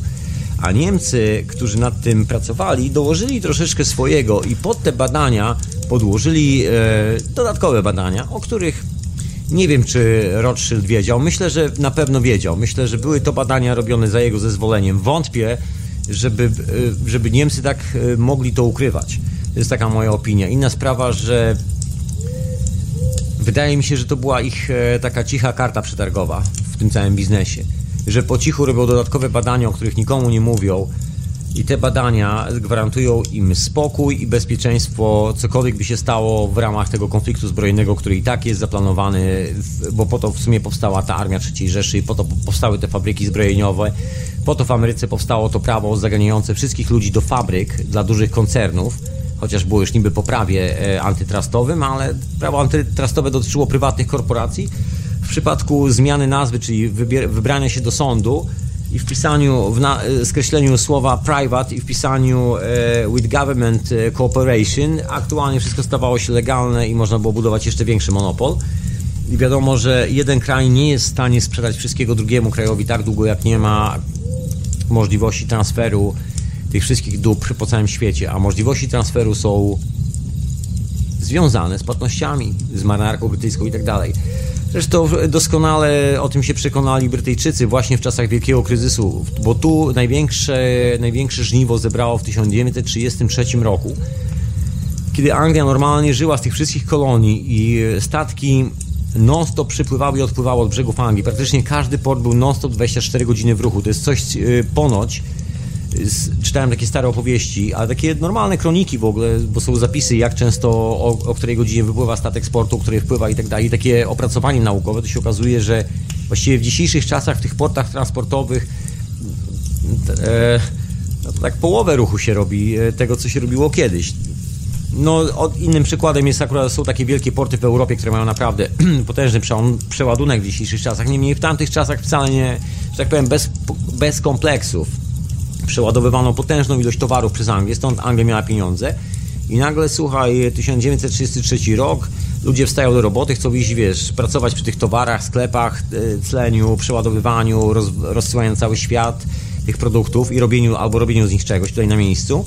Nagle się okazuje, że nie ma już pieniędzy na paliwo do statków, nie ma już pieniędzy na nic i nikt nie chce kupować towarów ani w Ameryce, ani w Europie i właściwie wszystkie statki stoją i rdzewieją w portach. Rok 1933 jest obwołany rokiem, w którym statki zaczęły rdzewieć w portach Wielkiej Brytanii. Praktycznie nie było ich gdzie nawet stawiać, bo e, w czasach Prosperity flota się rozrosła do takiej skali, że nie, no nie było gdzie parkować za bardzo tego, stąd tam widać takie resztki statków w niektórych miejscach, to historia marynarki brytyjskiej Daj się kłania, przestaje sprawdzić czasy wielkiego kryzysu, owego wieku Einsteina, no a tu tymczasem w III Rzeszy powstaje doskonały konglomerat naukowców, który sobie pracuje w kilku lokacjach. W Berlinie jest takie centrum, e, na, można powiedzieć, pracy nad atomem, jest Kaiser Wilhelm Institute, troszkę nad Bałtykiem, jest Rize. Cichy kompleks, gdzie w przeciwieństwie do tych dwóch pozostałych pojawiały się właśnie ślady tej technologii Nikoli Tesli. Bo co się okazało, to, to o czym wspomniałem przy tych reaktorach radioaktywnych, zjawisko elektrostatyczności się wzmaga. Jeżeli już masz jakieś zjawisko, które wybudowałeś wcześniej za pomocą urządzeń Nikoli Tesli, to w tym momencie masz rozszerzyć to zjawisko i wtedy też reaktor zachowuje się troszeczkę inaczej. I to był taki ślad, w którą stronę być może warto iść, bo historia była tak rewolucyjna i tak nowatorska, że właściwie też nie do końca było wiadomo, w którą stronę ten cały atom pójdzie. Wiadomo było, że jest to właściwie potężna energia, ale nie wiadomo było, co tak naprawdę za tym stoi. To, była jeszcze, to były jeszcze czasy e, bardzo mocno teoretyczne, że obserwowano potężny e, taki, nie wiem, potężną kontrolowaną reakcję, jak na tamte czasy. I poza, poza właściwie takimi spekulacjami nie wiedziano nic. Poza oczywiście kilkoma ludźmi w Niemczech, którzy, jak się okazało, pracowali taką koncepcję neutrona i protona i tego, co może się potencjalnie dziać z wodorem w tym wszystkim, ale informacja była na tyle rewolucyjna i miała tak dużo odprysków e, takich, wiesz, niechcianych, że nikt nie mógł sobie pozwolić, a już szczególnie wła e, potencjalni władcy tego świata na robienie tego w głośny sposób. Słuchaj, jednym z bardzo poważnych odprysków działania takich reaktorów jest produkowanie ilości prądu elektrycznego w cholerę, bez żadnych limitów. Jedyny problem, który masz w tym momencie, to twoje kable do stacji transformatorowej, która musi być zlokalizowana według dokładnie specyfikacji, która jest związana z tymi elektrostatycznymi historiami w odpowiedniej lokacji, czyli miejscu, które ma odpowiednią strukturę geologiczną, żeby móc wybudować tam potężny nadajnik wykorzystujący złoża kwarcu, które się znajdują pod spodem. Jeżeli się przyjrzysz na konstrukcję Aleksandersona, na konstrukcję Nikoli Tesli, gdzież on budował te swoje rzeczy. Zobacz, jaka tam była ziemia. Jest masę zdjęć stamtąd jest masę analiz gruntu, bo dużo ludzi robiło później w latach 70. i tak dalej tego typu e, analizy. Także wiemy o tym. Wiemy, że elektrostatyczność jako zjawisko ma związek bardzo mocny z tym, co znajduje się pod naszymi nogami. Znaczy ta elektrostatyczność, która nas dotyczy. Jeżeli staniesz na czymś, co się bardzo łatwo naładowuje, będziesz stał w troszeczkę innym polu. Jeżeli stajesz na czymś, co się rozładowuje elektrostatycznie, pole dookoła ciebie automatycznie jest inne. A jeżeli masz reakcję bardzo wysokiej e, fuzji, można powiedzieć, robisz dziwną, potężną reakcję, wywołujesz potężną ilość energii i ta energia, żeby było zabawniej, w subtelny sposób, znaczy ta, ta subtelna elektromagnetyczna energia oddziałuje bardzo mało subtelnie na tą reakcję. Coś, czego nie wszyscy się spodziewali i pytanie, czy można to kontrolować. I nagle się okazuje, że właściwie kwestia prądu za darmo, kwestia zasilania miasta, oświetleń dla szpitali, szkół, żłobków, w ogóle tego, czy ty musisz chodzić do pracy, żeby maszyna działała, nie istnieje. Jedyne, co jest potrzebne, to jest potrzebny człowiek do obsługi tej maszyny. I to jest e, jedyna rzecz. Natomiast ani węgiel, ani stal, ani z tych rzeczy. Wątpię, żeby ktokolwiek chciał pokazywać tą technologię na wojnie, bo oczywiście ktoś może powiedzieć, ale przecież była wojna pomiędzy Niemcami, Rosją, aliantami. To był udawany konflikt moim zdaniem. Znaczy nieudawany w sensie rzeczywistej walki. Ginęli prawdziwi ludzie, ale właściwie konflikt był takim przedstawieniem, żeby schować prawdopodobnie osiągnięcia, które zostały dokonane w owych centrach naukowych. Gdyż być może było bardzo blisko tego, żeby przez przypadek to gdzieś wylazło i okazało się, że cała ta wojna o ropę że cała ta wojna o prąd, wojna o zasoby, bo właściwie druga wojna światowa była pretekstem, yy, znaczy była wywołana pod pretekstem narodów walczących o swoje zasoby, na których yy, samo stanowiły swoje, wiesz, wartości życiowe, takie, że będą miały dostatecznie prądu, gliny, jedzenia, butów do chodzenia, takie historie i ropy do spalania. Że, no, to mówiono ludziom, że musimy mieć swoje własne kolonie. Takie były czasy, musimy mieć skądś wziąć chleb. Przecież Mamy tu park w okolicy, nie zaoramy parku, parku nie posadzimy zboża. Rozumiesz? Także taki koncept y, się tu doskonale pasuje. Energia atomowa właśnie łączy się w bardzo ciekawy sposób w, w górach Sowich z tymi ładunkami elektrostatycznymi. E, elektro, elektrostatycznymi. Karkonosze mają specyficzną konstrukcję geologiczną, która właściwie jest niczym innym jak kopią miejsca, gdzie Nikola Tesla chciał wybudować swoją wieżę, gdzie wybudował swoją pierwszą wieżę w Colorado i tą drugą, którą chciał wybudować na Long Island. Czy na Coney Island? Na Coney Island chyba. No. I to jest ta ciekawa konkluzja, która wynika z przestudiowania struktury geologicznej podłożu tej, podłoża tego reaktora. I też druga historia, która jest związana właśnie z kablami. Tutaj sięgamy do całych e, bogactw opowieści o muchołapcy, czyli tym tajemniczym miejscu, gdzie miano, testować, e, miano testować napęd grawitacyjny. Nie antygrawitacyjny, bo to też jest ciekawa a ciekawa sprawa, właśnie nie powinno się mówić antygrawitacja, bo coś takiego nie istnieje. Istnieje tylko grawitacja, natomiast chodzi o parametry grawitacji. To jest takie dziennikarskie mówienie, takie wiesz, że, że jest grawitacji i nie ma. Ona zawsze jest, tylko kwestia w którą stronę i jaki ma parametr. I prawdopodobnie, no bo wiadomo, że dookoła reaktora właśnie powstaje troszkę inne pole grawitacyjne. Dlatego między innymi przedmioty się rozsypują. To jest część właśnie promieniowania radioaktywnego. Bardzo ciężkie do złapania, ciężkie do zdetektowania. Rosjanie to akurat łapią, detektują. Nie mówię o tym dosyć głośno, ale jest tam taki bardzo kompleksowy zestaw badań na ten temat. Fizycy wiedzą o czym mówię, szczególnie ci nuklearni. Ale w Niemczech też widziano kilka dodatkowych rzeczy, bo tam sprawdzano te wszystkie sprawy. I po odkryciu tego zjawiska Cóż, kolejna furtka. Jeżeli masz taki instytut naukowy, który dosłownie czego się dotknie, otwiera ci drzwi do właściwie kolejnego wymiaru, bo nagle po latach, wiesz, szukałeś sytuacji, w której będziesz tylko i wyłącznie odtwarzał e, produkcję złota, tak żeby, nie wiem, czy produkcję diamentów, czy czegokolwiek. Cokolwiek będziesz chciał zrobić, po prostu sobie wyprodukujesz.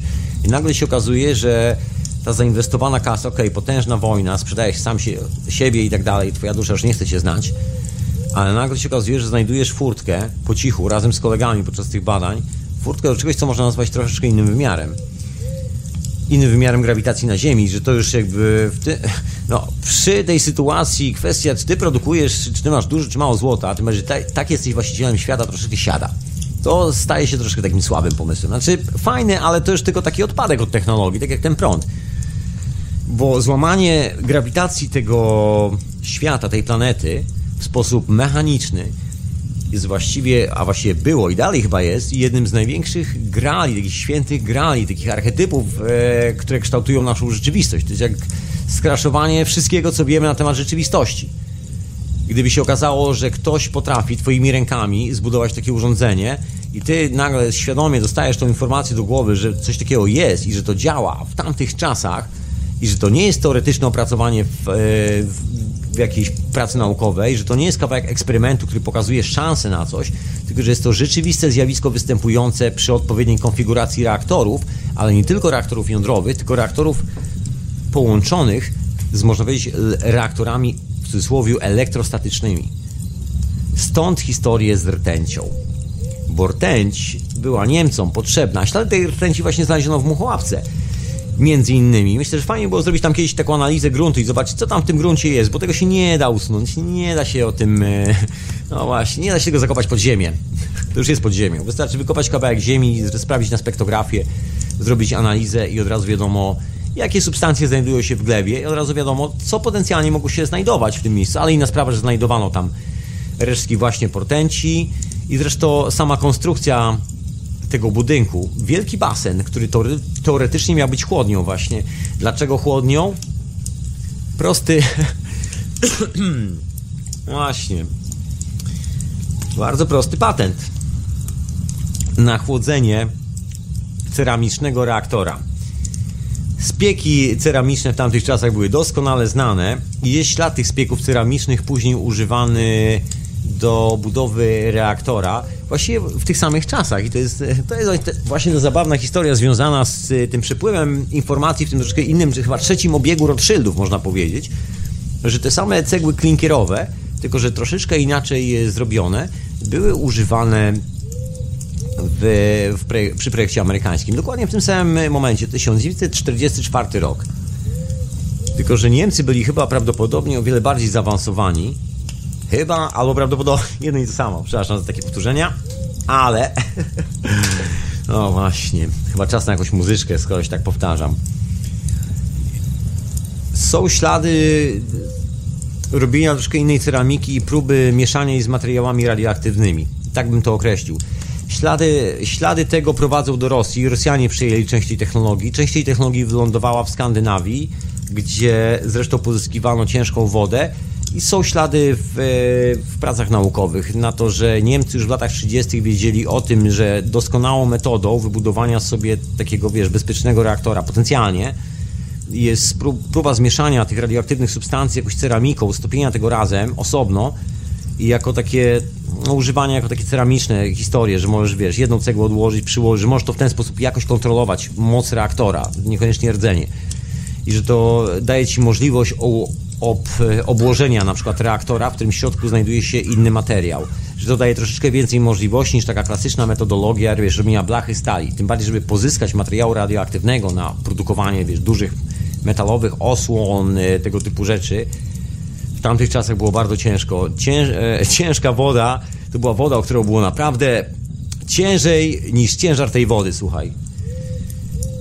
I wszyscy e, no, e, zajmowali się taką gonitwą do złóż e, ciężkiej wody. Zresztą gdyby nie owa niemiecka ciężka woda pochodząca z Norwegii, to Amerykanie nigdy nie spuściliby bomby na Hiroshima i Nagasaki, bo wygląda na to, że ta ciężka woda, która zresztą ponoć była właśnie w, Karkon, znaczy w Karkonoszach, w Górach Sobich, w kompleksie Rize, że, że część paliwa, wzbogaconego paliwa uranu, zdaje się, była w tej bombie, która spadła na Hiroshima i Nagasaki, pochodziła prawdopodobnie wskazują na to dokumenty transferowe amerykańskiego rządu o, o tym, skąd wzięli uran, że mieli go od Niemców.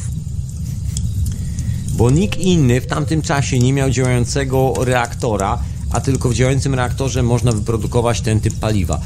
Amerykanie mówią, że zrobili to u siebie, bo zaczęli bardzo wcześnie projekt Manhattan, tam 42 rok, jakoś tak i tak dalej, i tak dalej, że mieli chwilę czasu, ale projekt Manhattan nie miał takiej konstrukcji reaktora, która pozbawia, pozwalała wybudować, i, znaczy wybudować, tyle wybudować, ile zebrać taką ilość substancji, że można było zrobić bombę. To było fizycznie niemożliwe. Oni musieliby pracować i zbierać jeszcze e, te materiały rozszczepialne przez chyba tam 5 lat. A nagle się okazuje, że rachciach ciach mają materiał rozszczepialny i to w dowolnej ilości.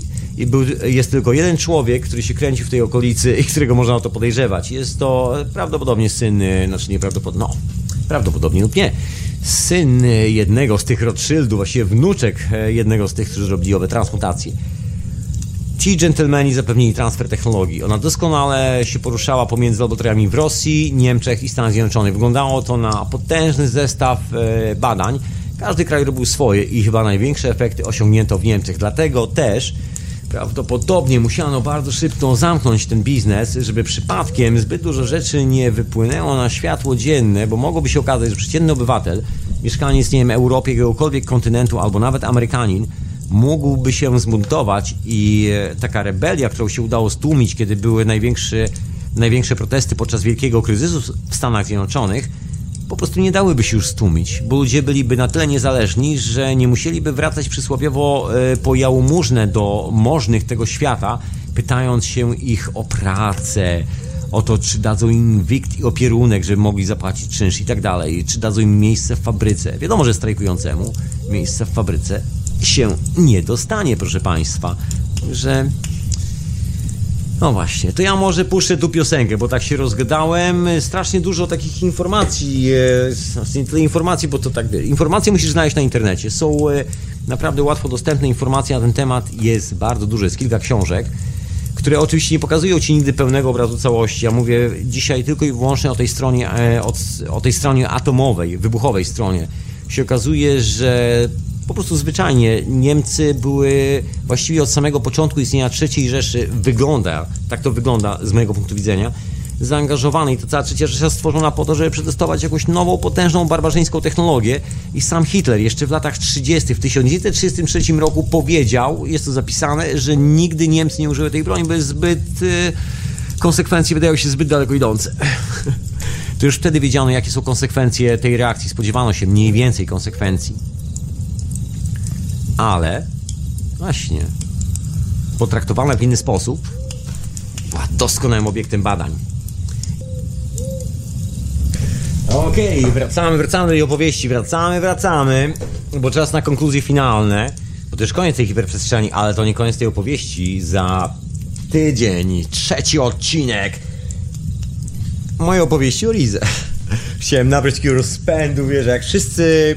Znaczy nie, przepraszam, przesadzam jak mówię wszyscy, ale ilekroć, nawet herbatę sobie popijam, ilekroć y, zdarzy mi się gdzieś trafić na taki troszkę lepiej wyprodukowany kawałek, nie wiem, paradokumentu, czy, czy jakiegoś filmu na temat Rize, widzę jakiegoś dżentelmena, który stoi z bardzo groźną miną, z założonymi rękami i opowiada mi o tym, że tajemniczy kompleks Rize i jego nieodgadnione tajemnice schowane głęboko w sztolniach. Rozumiesz? Sobie nie ponosi. Musiałem, musiałem to zrobić. Sorry. Ale wracając do konkluzji, słuchaj, konkluzje są bardzo ciekawe, bo ma, mamy fizyczny ślad e, budowli, która, którą możesz, nie musisz, ale możesz, ja, ja mogę ci powiedzieć, że śmiało możesz to traktować jako control, control room, tak to się nazywa, czyli pokój kontrolny do być może reaktora i na 100% masz coś, co było reaktorem. Zbudowanym w e, nietypowy sposób, ponieważ badania nad reaktorami w każdym kraju przebiegały troszeczkę inaczej. W Niemczech wy wykorzystywano dodatkowe informacje wynikające właśnie z tego kontaktu z naturą, takiego połączenia, wiesz, właśnie wszystkich tych starych alchemicznych opowieści z Nikolem Teslą, z elektrostatycznością, nieunikaniem tego, szukaniem e, bramek w wielu, wielu miejscach, nie ograniczałem się tylko i wyłącznie do znalezieniem licencji na jedną rzecz. Jakby tam nie było takiej obsesji myślenia, że dolar jest królem świata. Tam jeszcze, wiesz, były idee o wielkich Germanach, wiesz, o, o mocy, o innych wymiarach, o krainach, e, innych kosmosach i tak dalej. I to działało i zadziałało całkiem nieźle. Także jeżeli się przyjrzysz na to, no to już masz reaktor, prawdopodobnie masz pokój kontrolny, to jest tak zwane kasyno. Oczywiście mowa jest o produkcji amunicji i tak dalej, i tak dalej. Ja myślę, że wszystkie te tak zwane w cudzysłowie militarne e, charaktery tych budynków, jeżeli się przyjrzysz na konstrukcję, to te budynki mają zawsze, może być drugie dno, są e, wielofunkcyjne. Normalnie, oficjalnie jak gdyby coś się działo, to jest to fabryka broni, zaawansowanej broni, która ma linię technologiczną, produkuje broń, robi testy, nie wiem, testy ładunków wybuchowych. To jest bardzo na rękę, szczególnie w sytuacji, kiedy konstruujesz reaktor i nie wiadomo, co, co walnie w tym reaktorze i e, najlepszą metodą jest testowanie bardzo drobnych e, eksplozji, ale niekoniecznie termonuklearnych, tylko testowanie w ogóle eksplozji i sprawdzanie, jak się zachowują wszystkie jakby różne materiały w, podczas tej eksplozji dookoła, bo wiadomo, że tam też się dzieją dziwne rzeczy, czy też prąd będzie miał na to wpływ, czy nie będzie miał na to wpływ i tak dalej. Widać ślad tego wszystkiego. Testowali dosłownie wszystko. I to wszystko pod przykrywką niby tam fabryki amunicji, jednej i drugiej. Wiadomo, ile może wyprodukować amunicji w górach, do których musisz dojechać i tak dalej. Jest to taki scen wariata, że ty wybudujesz sobie fabryki w nieostępnych górach. Ale come on, umówmy się. Nawet największymi autostradami nie byłbyś w stanie wywieźć tego wszystkiego. Szlak komunikacyjny musiałby być nieustannie e, w ruchu e, pasem transmisyjnym, jak na takiej kopalni odkrywkowej. Dosłownie, wtedy miałoby to sens. Tak normalnie to żadnego sensu, absolutnie. Natomiast jeżeli ty chcesz robić badania, które chcesz robić pod przykrywką produkcji, wiesz, zaawansowanej broni i tak dalej, to wszyscy przymkną na to oko Inwestorzy są szczęśliwi, bo widzą, że pieniądze wydawane są we właściwy sposób. Ty masz tę lekką furtkę, gdzieś pod spodem możesz schować troszeczkę drobnych rzeczy. Technologia jest tak kosmiczna, słuchaj, że niewielu ludzi na świecie się domyśla. Podejrzewam, że być może było naprawdę trzech, może pięciu ludzi na świecie, którzy wiedzieli o co chodzi. Było to tak awangardowe wtedy, że się w głowie nie mieści. Niewielu ludzi też miało możliwość sprawdzania działania tych dwóch technologii razem. Jedna kompletnie pionierska, już obwarowana licencjami rządowymi, a druga, druga praktycznie w tym momencie zakazana przez e, e, instytucje rządowe. I to dziwne miejsce, które powstaje, nagle znika. Nagle kawał nauki znika. Znika magnetyzm z oficjalnej nauki, znikają wszystkie dziwne pojęcia, które mogłyby po, pozornie i teoretycznie postawić się w złudzeniu, że grawitacja to tylko parametr, który może zmieniać. Nagle się okazuje, że sprawy wyglądają zupełnie inaczej. No i oczywiście owa legendarna muchołapka jest takim obiektem. Wiem, że jest to najbardziej, zdaje się, kontrowersyjny bardzo często obiekt, na temat którego ludzie mówią, że właśnie chłodnia i tak dalej, i tak dalej. Chodzi o emisję temperatur. Jeżeli masz interakcję, bardzo mocną interakcję pól radiacyjnych, to miewasz też temperatury. Reaktor jest chłodzony, moja droga koleżanko i mój drogi kolego. Historia z Fukushimy się kłania i historia z Czernobyla niedaleko Polski. Chłodzenie reaktora. Dlaczego kształt chłodni? Ma prostszej odpowiedzi? tylko że rozszerzyć tą chłodnię, bo te parametry pozwalają dobudować moduł chłodzący na górze, który jest już gotowym modułem, także samoloty, które przelatują nad tobą i robią zdjęcia tych wszystkich konstrukcji, właściwie robią zdjęcia czegoś, co wygląda jak kolejna fabryka amunicji.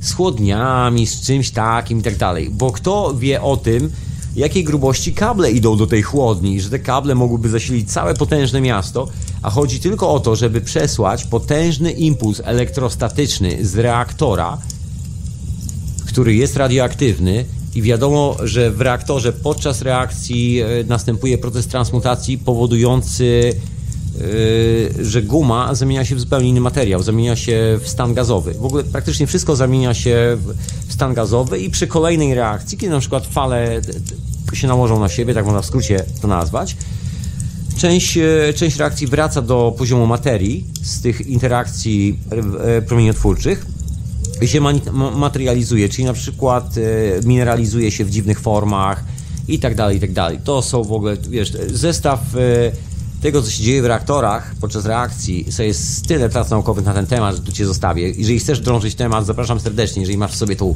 żyłkę naukowca, jest to naprawdę bardzo pasjonująca i intrygująca historia. Praktycznie w reaktorze robi się wszystko od złota poprzez e, najbardziej rzadkie minerały występujące na tej planecie. Jedyny problem to pozbawić się promieniowania radioaktywnego.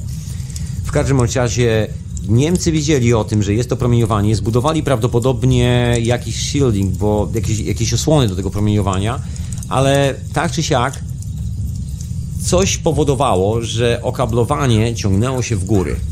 Czyli potrzebny był dystans, duży dystans, żeby odizolować jedno źródło energii od drugiego, po to, żeby promieniowanie być może nie zdewastowało instalacji elektrycznej. Jak się okazuje, na zejściu z tych górek, gdzie są te podziemia, stoją bardzo ciekawe budynki, które wyglądają jak budynki cywilne, takie niby do mieszkania dla rodziny. Ale słuchaj, no żadna rodzina nie będzie sobie budowała takiej twierdzy, akurat w Karkonoszach, tam jest troszkę inne budownictwo, a tu takie nagle biura się buduje prawie, które wyglądają jak domy prywatne, że z samolotu wygląda jak posesja prywatna, ale wszystko jest tak zaprojektowane, że to jest normalna, rządowa, działająca laboratoryjna infrastruktura. I potężne generatory które aż dziw, bo wygląda jakby miały zasilać pół województwa na prąd bardzo wysokiej częstotliwości. Znaczy transformatory, które, które tam były używane, dawały możliwość zmiany prądu na różne jego rodzaje. Powód prosty. Moim zdaniem przesyłanie tego prądu tak, żeby nikt tego nie zauważył, żeby ta technologia sobie cichutko siedziała. Oficjalnie oczywiście w Niemczech dalej był normalny prąd w miastku, dalej było to, co było, ale po cichutku, jakby państwo w państwie, w tych kompletnie ogrodzonych od świata górach Rize, bo kiedy e, naziści tam się pojawili, góry zostały ogrodzone, przynajmniej z tego co ja wiem. E, przypominam, że ja tam wtedy nie żyłem, także ja powtarzam historię, być może legendy zasłyszane przez moje uszy że w 1936 roku ogrodzono, znaczy wprowadzono takie posterunki na drogach, praktycznie ciężko było dojechać do tego miejsca. Te, ta część widokowa, turystyczna była odseparowana od całej reszty. Można było sobie tam pojechać, gdzieś tam pochodzić po górkach, ale właściwie kiedy naziści weszli, całe góry stały się terenem wojskowym i nie można było tam wjechać prywatnie. Tak słyszałem. Zatrzymywano cię. No i słuchaj, teraz wystarczy połączyć te fakty ze sobą. Mamy piękne góry, takie górki, właściwie pagórki, z doskonałą strukturą geologiczną, bo doskonale się nadaje na budowę reaktorów. Gdyby cokolwiek trzasnęło, to jest to miejsce, gdzie można schować troszkę tą eksplozję, gdyby coś nie wyszło. W tych e, granitowych górach są kopalnie uranu, czyli nie trzeba się martwić o paliwo. Okej, okay, to nie są może kopalnie, które zawierają cały uran świata i naprawdę zasilą twoją e, elektrownię na tysiąc lat, ale jeżeli masz technologię, która powoduje, że bardzo niewielka ilość materiałów rozszczepialnych wprowadzona w odpowiednie pole elektromagnetyczne, na przykład robione wirującą rtęcią, bo rtęć jest materiałem elektrostatycznym, to jest tak jakbyś wziął kawałek druta i zaczął nim wirować. Tylko, że widzisz, rtęć nie jest kawałkiem druta łatwiej, łatwiej podgrzać rtęć i rozpędzić niczym wodę, zrobić odpowiedni wir. Zjawisko jest dokładnie to samo zakręcasz pole elektromagnetyczne. Właściwie w dzisiejszych czasach już wiemy, że jest to pole magnetograwitacyjne, które się manifestuje przy stymulowaniu elektronów, protonów. Długa naukowa historia, może to zostawię. Ros Rosjanie są aktualnie, powiem Ci szczerze, chyba jednymi z najlepszych na świecie specjalistów w tej dziedzinie. Amerykanom w ogóle to umknęło. Oni poszli w ogóle w kierunku takiego po prostu rozszczepialnego atomu, który im przywieziono z Niemiec i nie powiedziano im chyba o tej drugiej części, bo do tej pory właściwie siedzą na tym samym, na czym, na czym siedzieli w 1945 roku. A tutaj w Karkonoszach, w tej naszej historii pojawia się właśnie ten trzeci tajemniczy element. Znaczy w sensie mamy pierwszą radioaktywność, przepraszam, drugi się pojawia, bo trzeci element jest element, o którym powiem za tydzień. Ale w tym przypadku mamy nasz drugi element, czyli mamy radioaktywność, czyli mamy zjawiska elektrostatyczne, które powodują niesamowite rzeczy. Wiesz, pojawianie się łun. Y, pojawiają się, się w pewnych sytuacjach pioruny kuliste, które wyglądają jak galaktyki, jak hologram galaktyki. Sam widziałem takie coś na własne oczy, to się nazywa dokładnie wyładowanie koronowe. I powiem Ci szczerze, że wiedziałem o tym, zanim to zobaczyłem na własne oczy, bo czytałem, jest to opisane w pracach naukowych od najmniej 100 lat. Co najmniej wyładowania koronowe, tak to się nazywa, ale kiedy zobaczyłem na własne oczy, jak z, y, w, w, powietrzu przede mną, dosłownie w powietrzu, naprzeciwko takich kondensatorów specyficznych, formuje się w powietrzu, powstaje kulka światła, dosłownie tak na około 15 cm 10 od kondensatora powstaje kula światła, tak od zera, tak miałem świadka, nie byłem sam, to był eksperyment, który przeprowadzałem, się mój kolega przeprowadził ja razem z nim, no i powstaje nagle znikąd światełko, powstaje, powstaje takie lekko zielonkawe, świecące, ono cały czas pulsuje, ma, y, zmienia formę, jest jak taka żelatynka, tak cały czas w takim tempie wibruje, zmienia swój kształt, cały czas jest jajowate, jakby się przelewało w powietrzu i pojawiają się dookoła takie małe kropeczki. Wygląda jak taki mały holograficzny model galaktyki i cały czas y, pojawia się taki, znaczy coraz mocniej, im mocniej jakby doładujesz, My nie wiem, ile tam daliśmy. Tam nie będę ci nic wymyślał teraz, nie będę o tym opowiadał, to w ogóle osobna historia, ten eksperyment. Zupełnie inna sprawa. I widzisz e, formujący się wir, że to ma swój spin i teraz te wszystkie gwiazdki tworzą coś w rodzaju galaktyki. Masz e, centralny ośrodek oddziaływań, to są już zjawiska plazmowe. Masz centralny ośrodek oddziaływań, potężna elektrostatyka jest dookoła, jarzeniówki lubią się zapalić. Ciekawe, że się dzieło. Zdejmuj zegarki z, ręk, z ręki, nie noś żelastwa na sobie przy takich rzeczach, wiesz, health and safety regulation. Przede wszystkim nie rób takich eksperymentów w domu. I dookoła tego, tego środka oddziaływania tworzą się jak e, satelity w układzie słonecznym, dokładnie te same ładunki. Wygląda to jak mały model e, neutrinium. Dosłownie z, elektro, z, elektro, z elektronami itd., tak itd., tak cała ta historia. I to wszystko jest w ruchu, także widać, że, i akurat doszliśmy do momentu, dopóki, e, że zaczęliśmy już widzieć taką lekką smugę tego ruchu. Ten ruch zostawia taką smugę po sobie. Wygląda to dosłownie jak formująca się galaktyka. Akurat to był koniec eksperymentu, bo to są takie eksperymenty przy, wiesz, mocnych przeciążeniach, du, dużych takich kompresjach prądu, e, nie, e, prądu zmiennego, i budowania dużych ładunków elektrostatycznych za pomocą prądu zmiennego, a nie stałego. One się troszeczkę inaczej zachowują. I dookoła robi się tak, wiesz, troszeczkę inaczej. Inaczej słychać, e, no inaczej cicho, cicho się robi, trochę jak podczas zaćmienia słońca, dosłownie. Ciekawe zjawisko. I to zjawisko było dokładnie znane. Jest to potężny ładunek energii, który możesz, e, jeżeli wiesz, jak to zrobić. Ja, znaczy, teoretycznie wiem, jak to zrobić, to zrobiłem, ale nie jestem w stanie, znaczy nie daję ci gwarancji na powtórzenie. Znaczy, no wiem, jak to powtórzyć, ale nie wiem, czy twoje, twoje instalacje elektryczne to wytrzymają. I takie zjawiska się pojawiały. Niemcy doskonale o tym wiedzieli, także jeżeli zakręcisz dużą ilość e, tego zjawiska elektrostatycznego, to, to możesz stworzyć coś w rodzaju takiej galaktyki w powietrzu. Tu, wiesz, masz jezioro, takie małe, nie wiem, może nie jezioro, tylko taki, taką sadzawkę 3 metry na 3, w której zawirowujesz rtęcią, pod, podłączasz pod to prąd wysokiego napięcia, odpowiedniej częstotliwości, wkładasz odrobinę reakcji na poziomie atomowym, termonuklearnym, robisz po prostu e, inną radiację i być może wtedy dzieją się troszeczkę inne rzeczy. I widać, że Niemcy centralnie, przynajmniej taka jest moja opinia, centralnie szli w tym kierunku i to, co tam jest e, zostawione w tych górach, to jest ślad do, połączenia dokładnie tych dwóch technologii, te potężne kable w tych potężnych izolacjach te izolacje właściwie nie mają wytrzymywać e, prądu elektrycznego jako takiego, bo to też jest takie przekonanie ogólnie, że izolacja jest do prądu elektrycznego. Prąd płynie po kablu, a nie w kablu.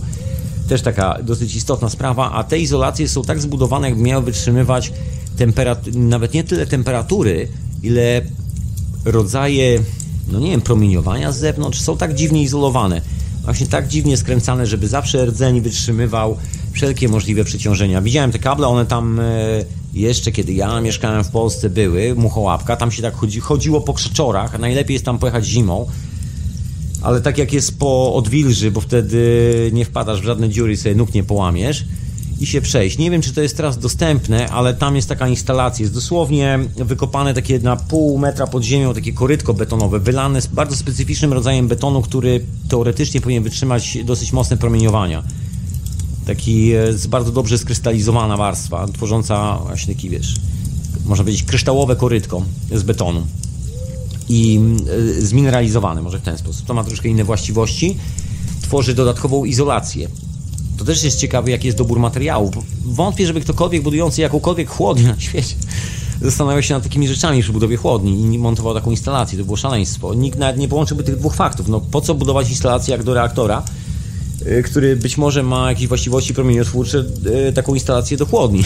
Nie ma to żadnego sensu. I takie właśnie długie kable wyciągnięte potężne długie wią, e, wiązki kabli.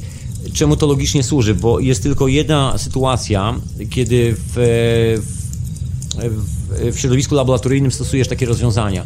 Kiedy musisz odejść daleko od reakcji, ponieważ reakcja tworzy coś, czego twój organizm nie może znieść i nie jesteś w stanie tego kontrolować. Czyli musisz zachować bezpieczny dystans. Także podstawową rzeczą jest e, podłączenie wszystkiego, całego setupu na, e, na miejscu i musisz od każdego czujnika wyprowadzić osobny kabel. Od każdej operacji, którą chcesz, e, którą chcesz wykonać na miejscu w tym urządzeniu, musisz mieć osobne urządzenie, które tym steruje. Musisz mieć osobny sterownik. Wtedy nie było komputerów, takich rzeczy, także musiałeś mieć wiązki kabli, wią e, gdzie konkretny kabel szedł do konkretnej rzeczy w konkretnym urządzeniu i tak dalej, i tak dalej, i tak dalej. Tak, e, taki pilot do zdalnego sterowania, który, żeby mieć, wiesz, tysiąc przycisków z jednej strony i móc zarządzać tysiąc, tysiącem operacji z drugiej strony, musi mieć wiązkę składającą się z tysiąca kabli za pomocą włącz-wyłącz.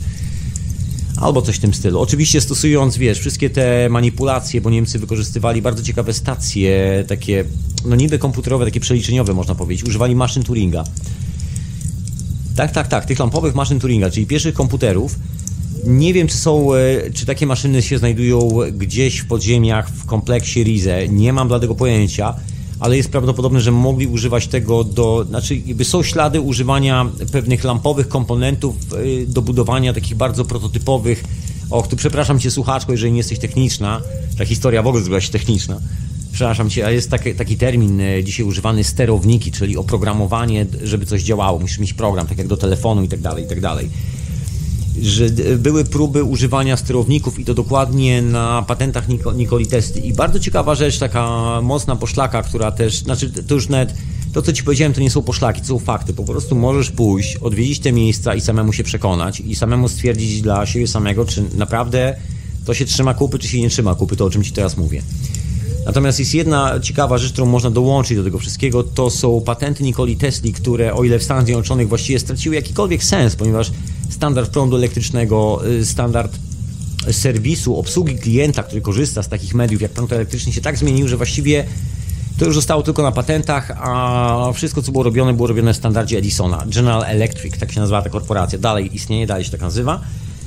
Ale patenty Tesli były. Tesla żył z patentów sprzedawanych w Europie. On nie był nędzarzem, nie umierał w nędzy, mieszkał w najbardziej luksusowym apartamencie. Po prostu nie lubi, znaczy nie był dżentelmenem, który chodził z grubym portfelem yy, i miał pierdolca w punkcie kasy, jeśli o to chodzi. Po prostu żył strasznie skromnie, bo po prostu taki był. Ale nędzarzem nie był, jeżeli ci o to chodzi. Nie miał pieniędzy, ale no, ludzie go tak supportowali, że naprawdę z głodu nie umierał. I żył z patentów, które sprzedawał, które właściwie były wynajęte w Europie. Połowa Europy chodziła na patentach Tesla. Ja tu w Londynie znalazłem nie jedno i nie dwa urządzenie, jeszcze z lat 30., okresu właśnie międzywojennego, budowane na patentach Tesli przez lokalne angielskie firmy, które budowały na przykład kawałek wyposażenia lampowego i tak dalej, i tak dalej, takie rzeczy. Także to istniało, to były elektrownie prywatne w Londynie, to nie było takiego monopolu. Monopol, że było zabawniej, się pojawił dokładnie wtedy, kiedy się pojawiła trzecia Rzesza w sumie. Można powiedzieć, taki monopol na prąd i elektrownie w Anglii. Dokładnie, wiesz, bardzo porównywalny czas. I wracając do y, tych patentów Nikoli Tesli, widać potężny transfer technologii do Europy i szczególnie do Niemiec. I co się stało w Niemczech? W Niemczech tą technologię rozwijano, ile w wielu innych krajach po prostu ją zakazano, wydawała się niebezpieczna, stwierdzono, że najlepszą opcją jest zakopanie tego, wiesz, gdzieś pod dywan i przeczekanie, najwyżej za jakiś czas znajdzie się jakiś kolejny geniusz, odkurzymy to, coś z tego wytniemy, wyciągniemy, się przyda. A na razie to, żeby nikogo nie drażniło, nie spędziało łapy, zakopujemy. To w Niemczech e, sprawy rozwinęły się inaczej właśnie przez tą mentalność, że jest coś więcej niż tylko i wyłącznie prawa Newtona na świecie i każdy o tym doskonale wie. I e, Nikola Tesla doskonale mieści się właśnie w tych widełkach tego coś więcej. To jest właśnie jedna z tych furtek, które są doskonałą alternatywą na znalezienie, wiesz, drogi do wymiarów do innego świata, czegokolwiek, właśnie tych już bardziej mistycznych opowieści, których wcale w Niemczech w tamtych czasach nie brakowało, nie brakuje dzisiaj, nie brakuje w twojej w mojej głowie, nigdy nie brakowało, bo ta mistyka jest częścią naszego życia.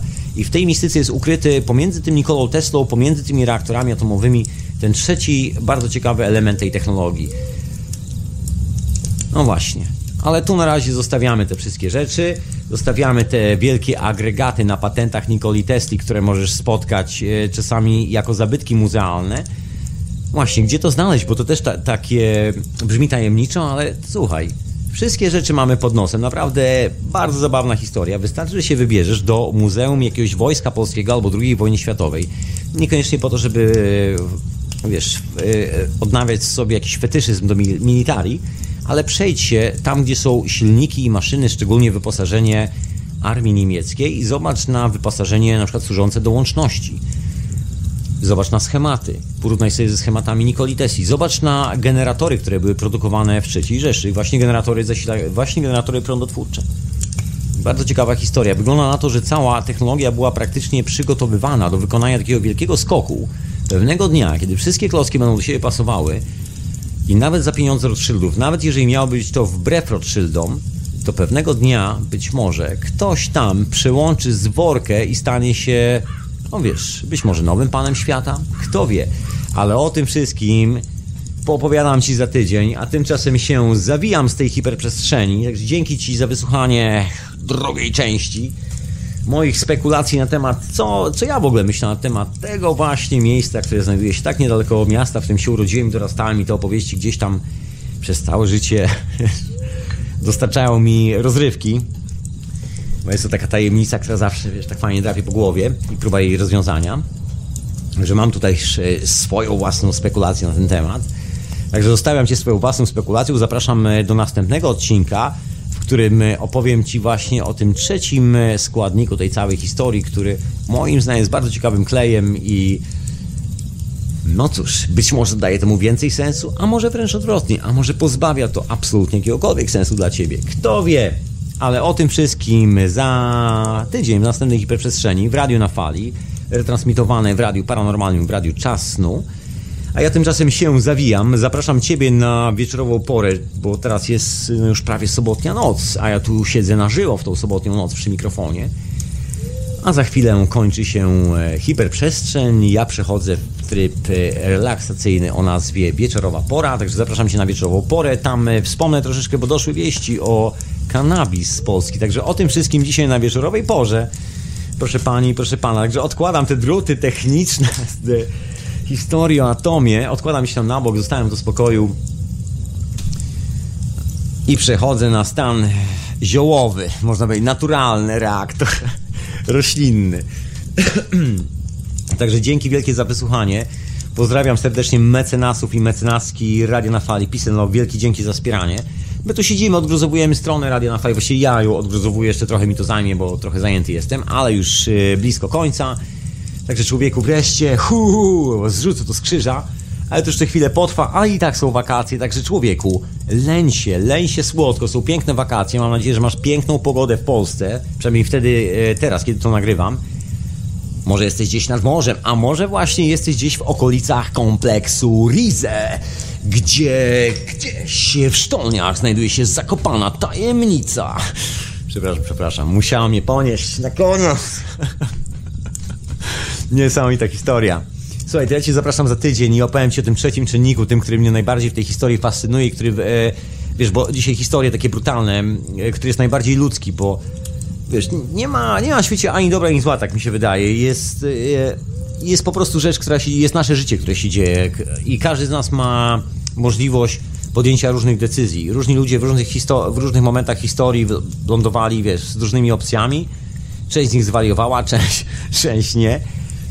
Wiesz, nawet nie jest po to, żeby to oceniać, że to doskonała nauczka na przyszłość, bo rzecz jest naprawdę intrygująca i, i, i myślę, że dlatego właśnie dalej chyba jest tajemnicą, że być może tak naprawdę ktoś się podświadomie obawia, że, że jeżeli to się okaże, wyjdzie gdzieś publicznie, to się okaże, ktoś, że ktoś był może głupi, w cudzysłowie głupi, że, że to wcale nie było mądre, to co wszyscy myśleli, że było mądre. O, może w ten sposób.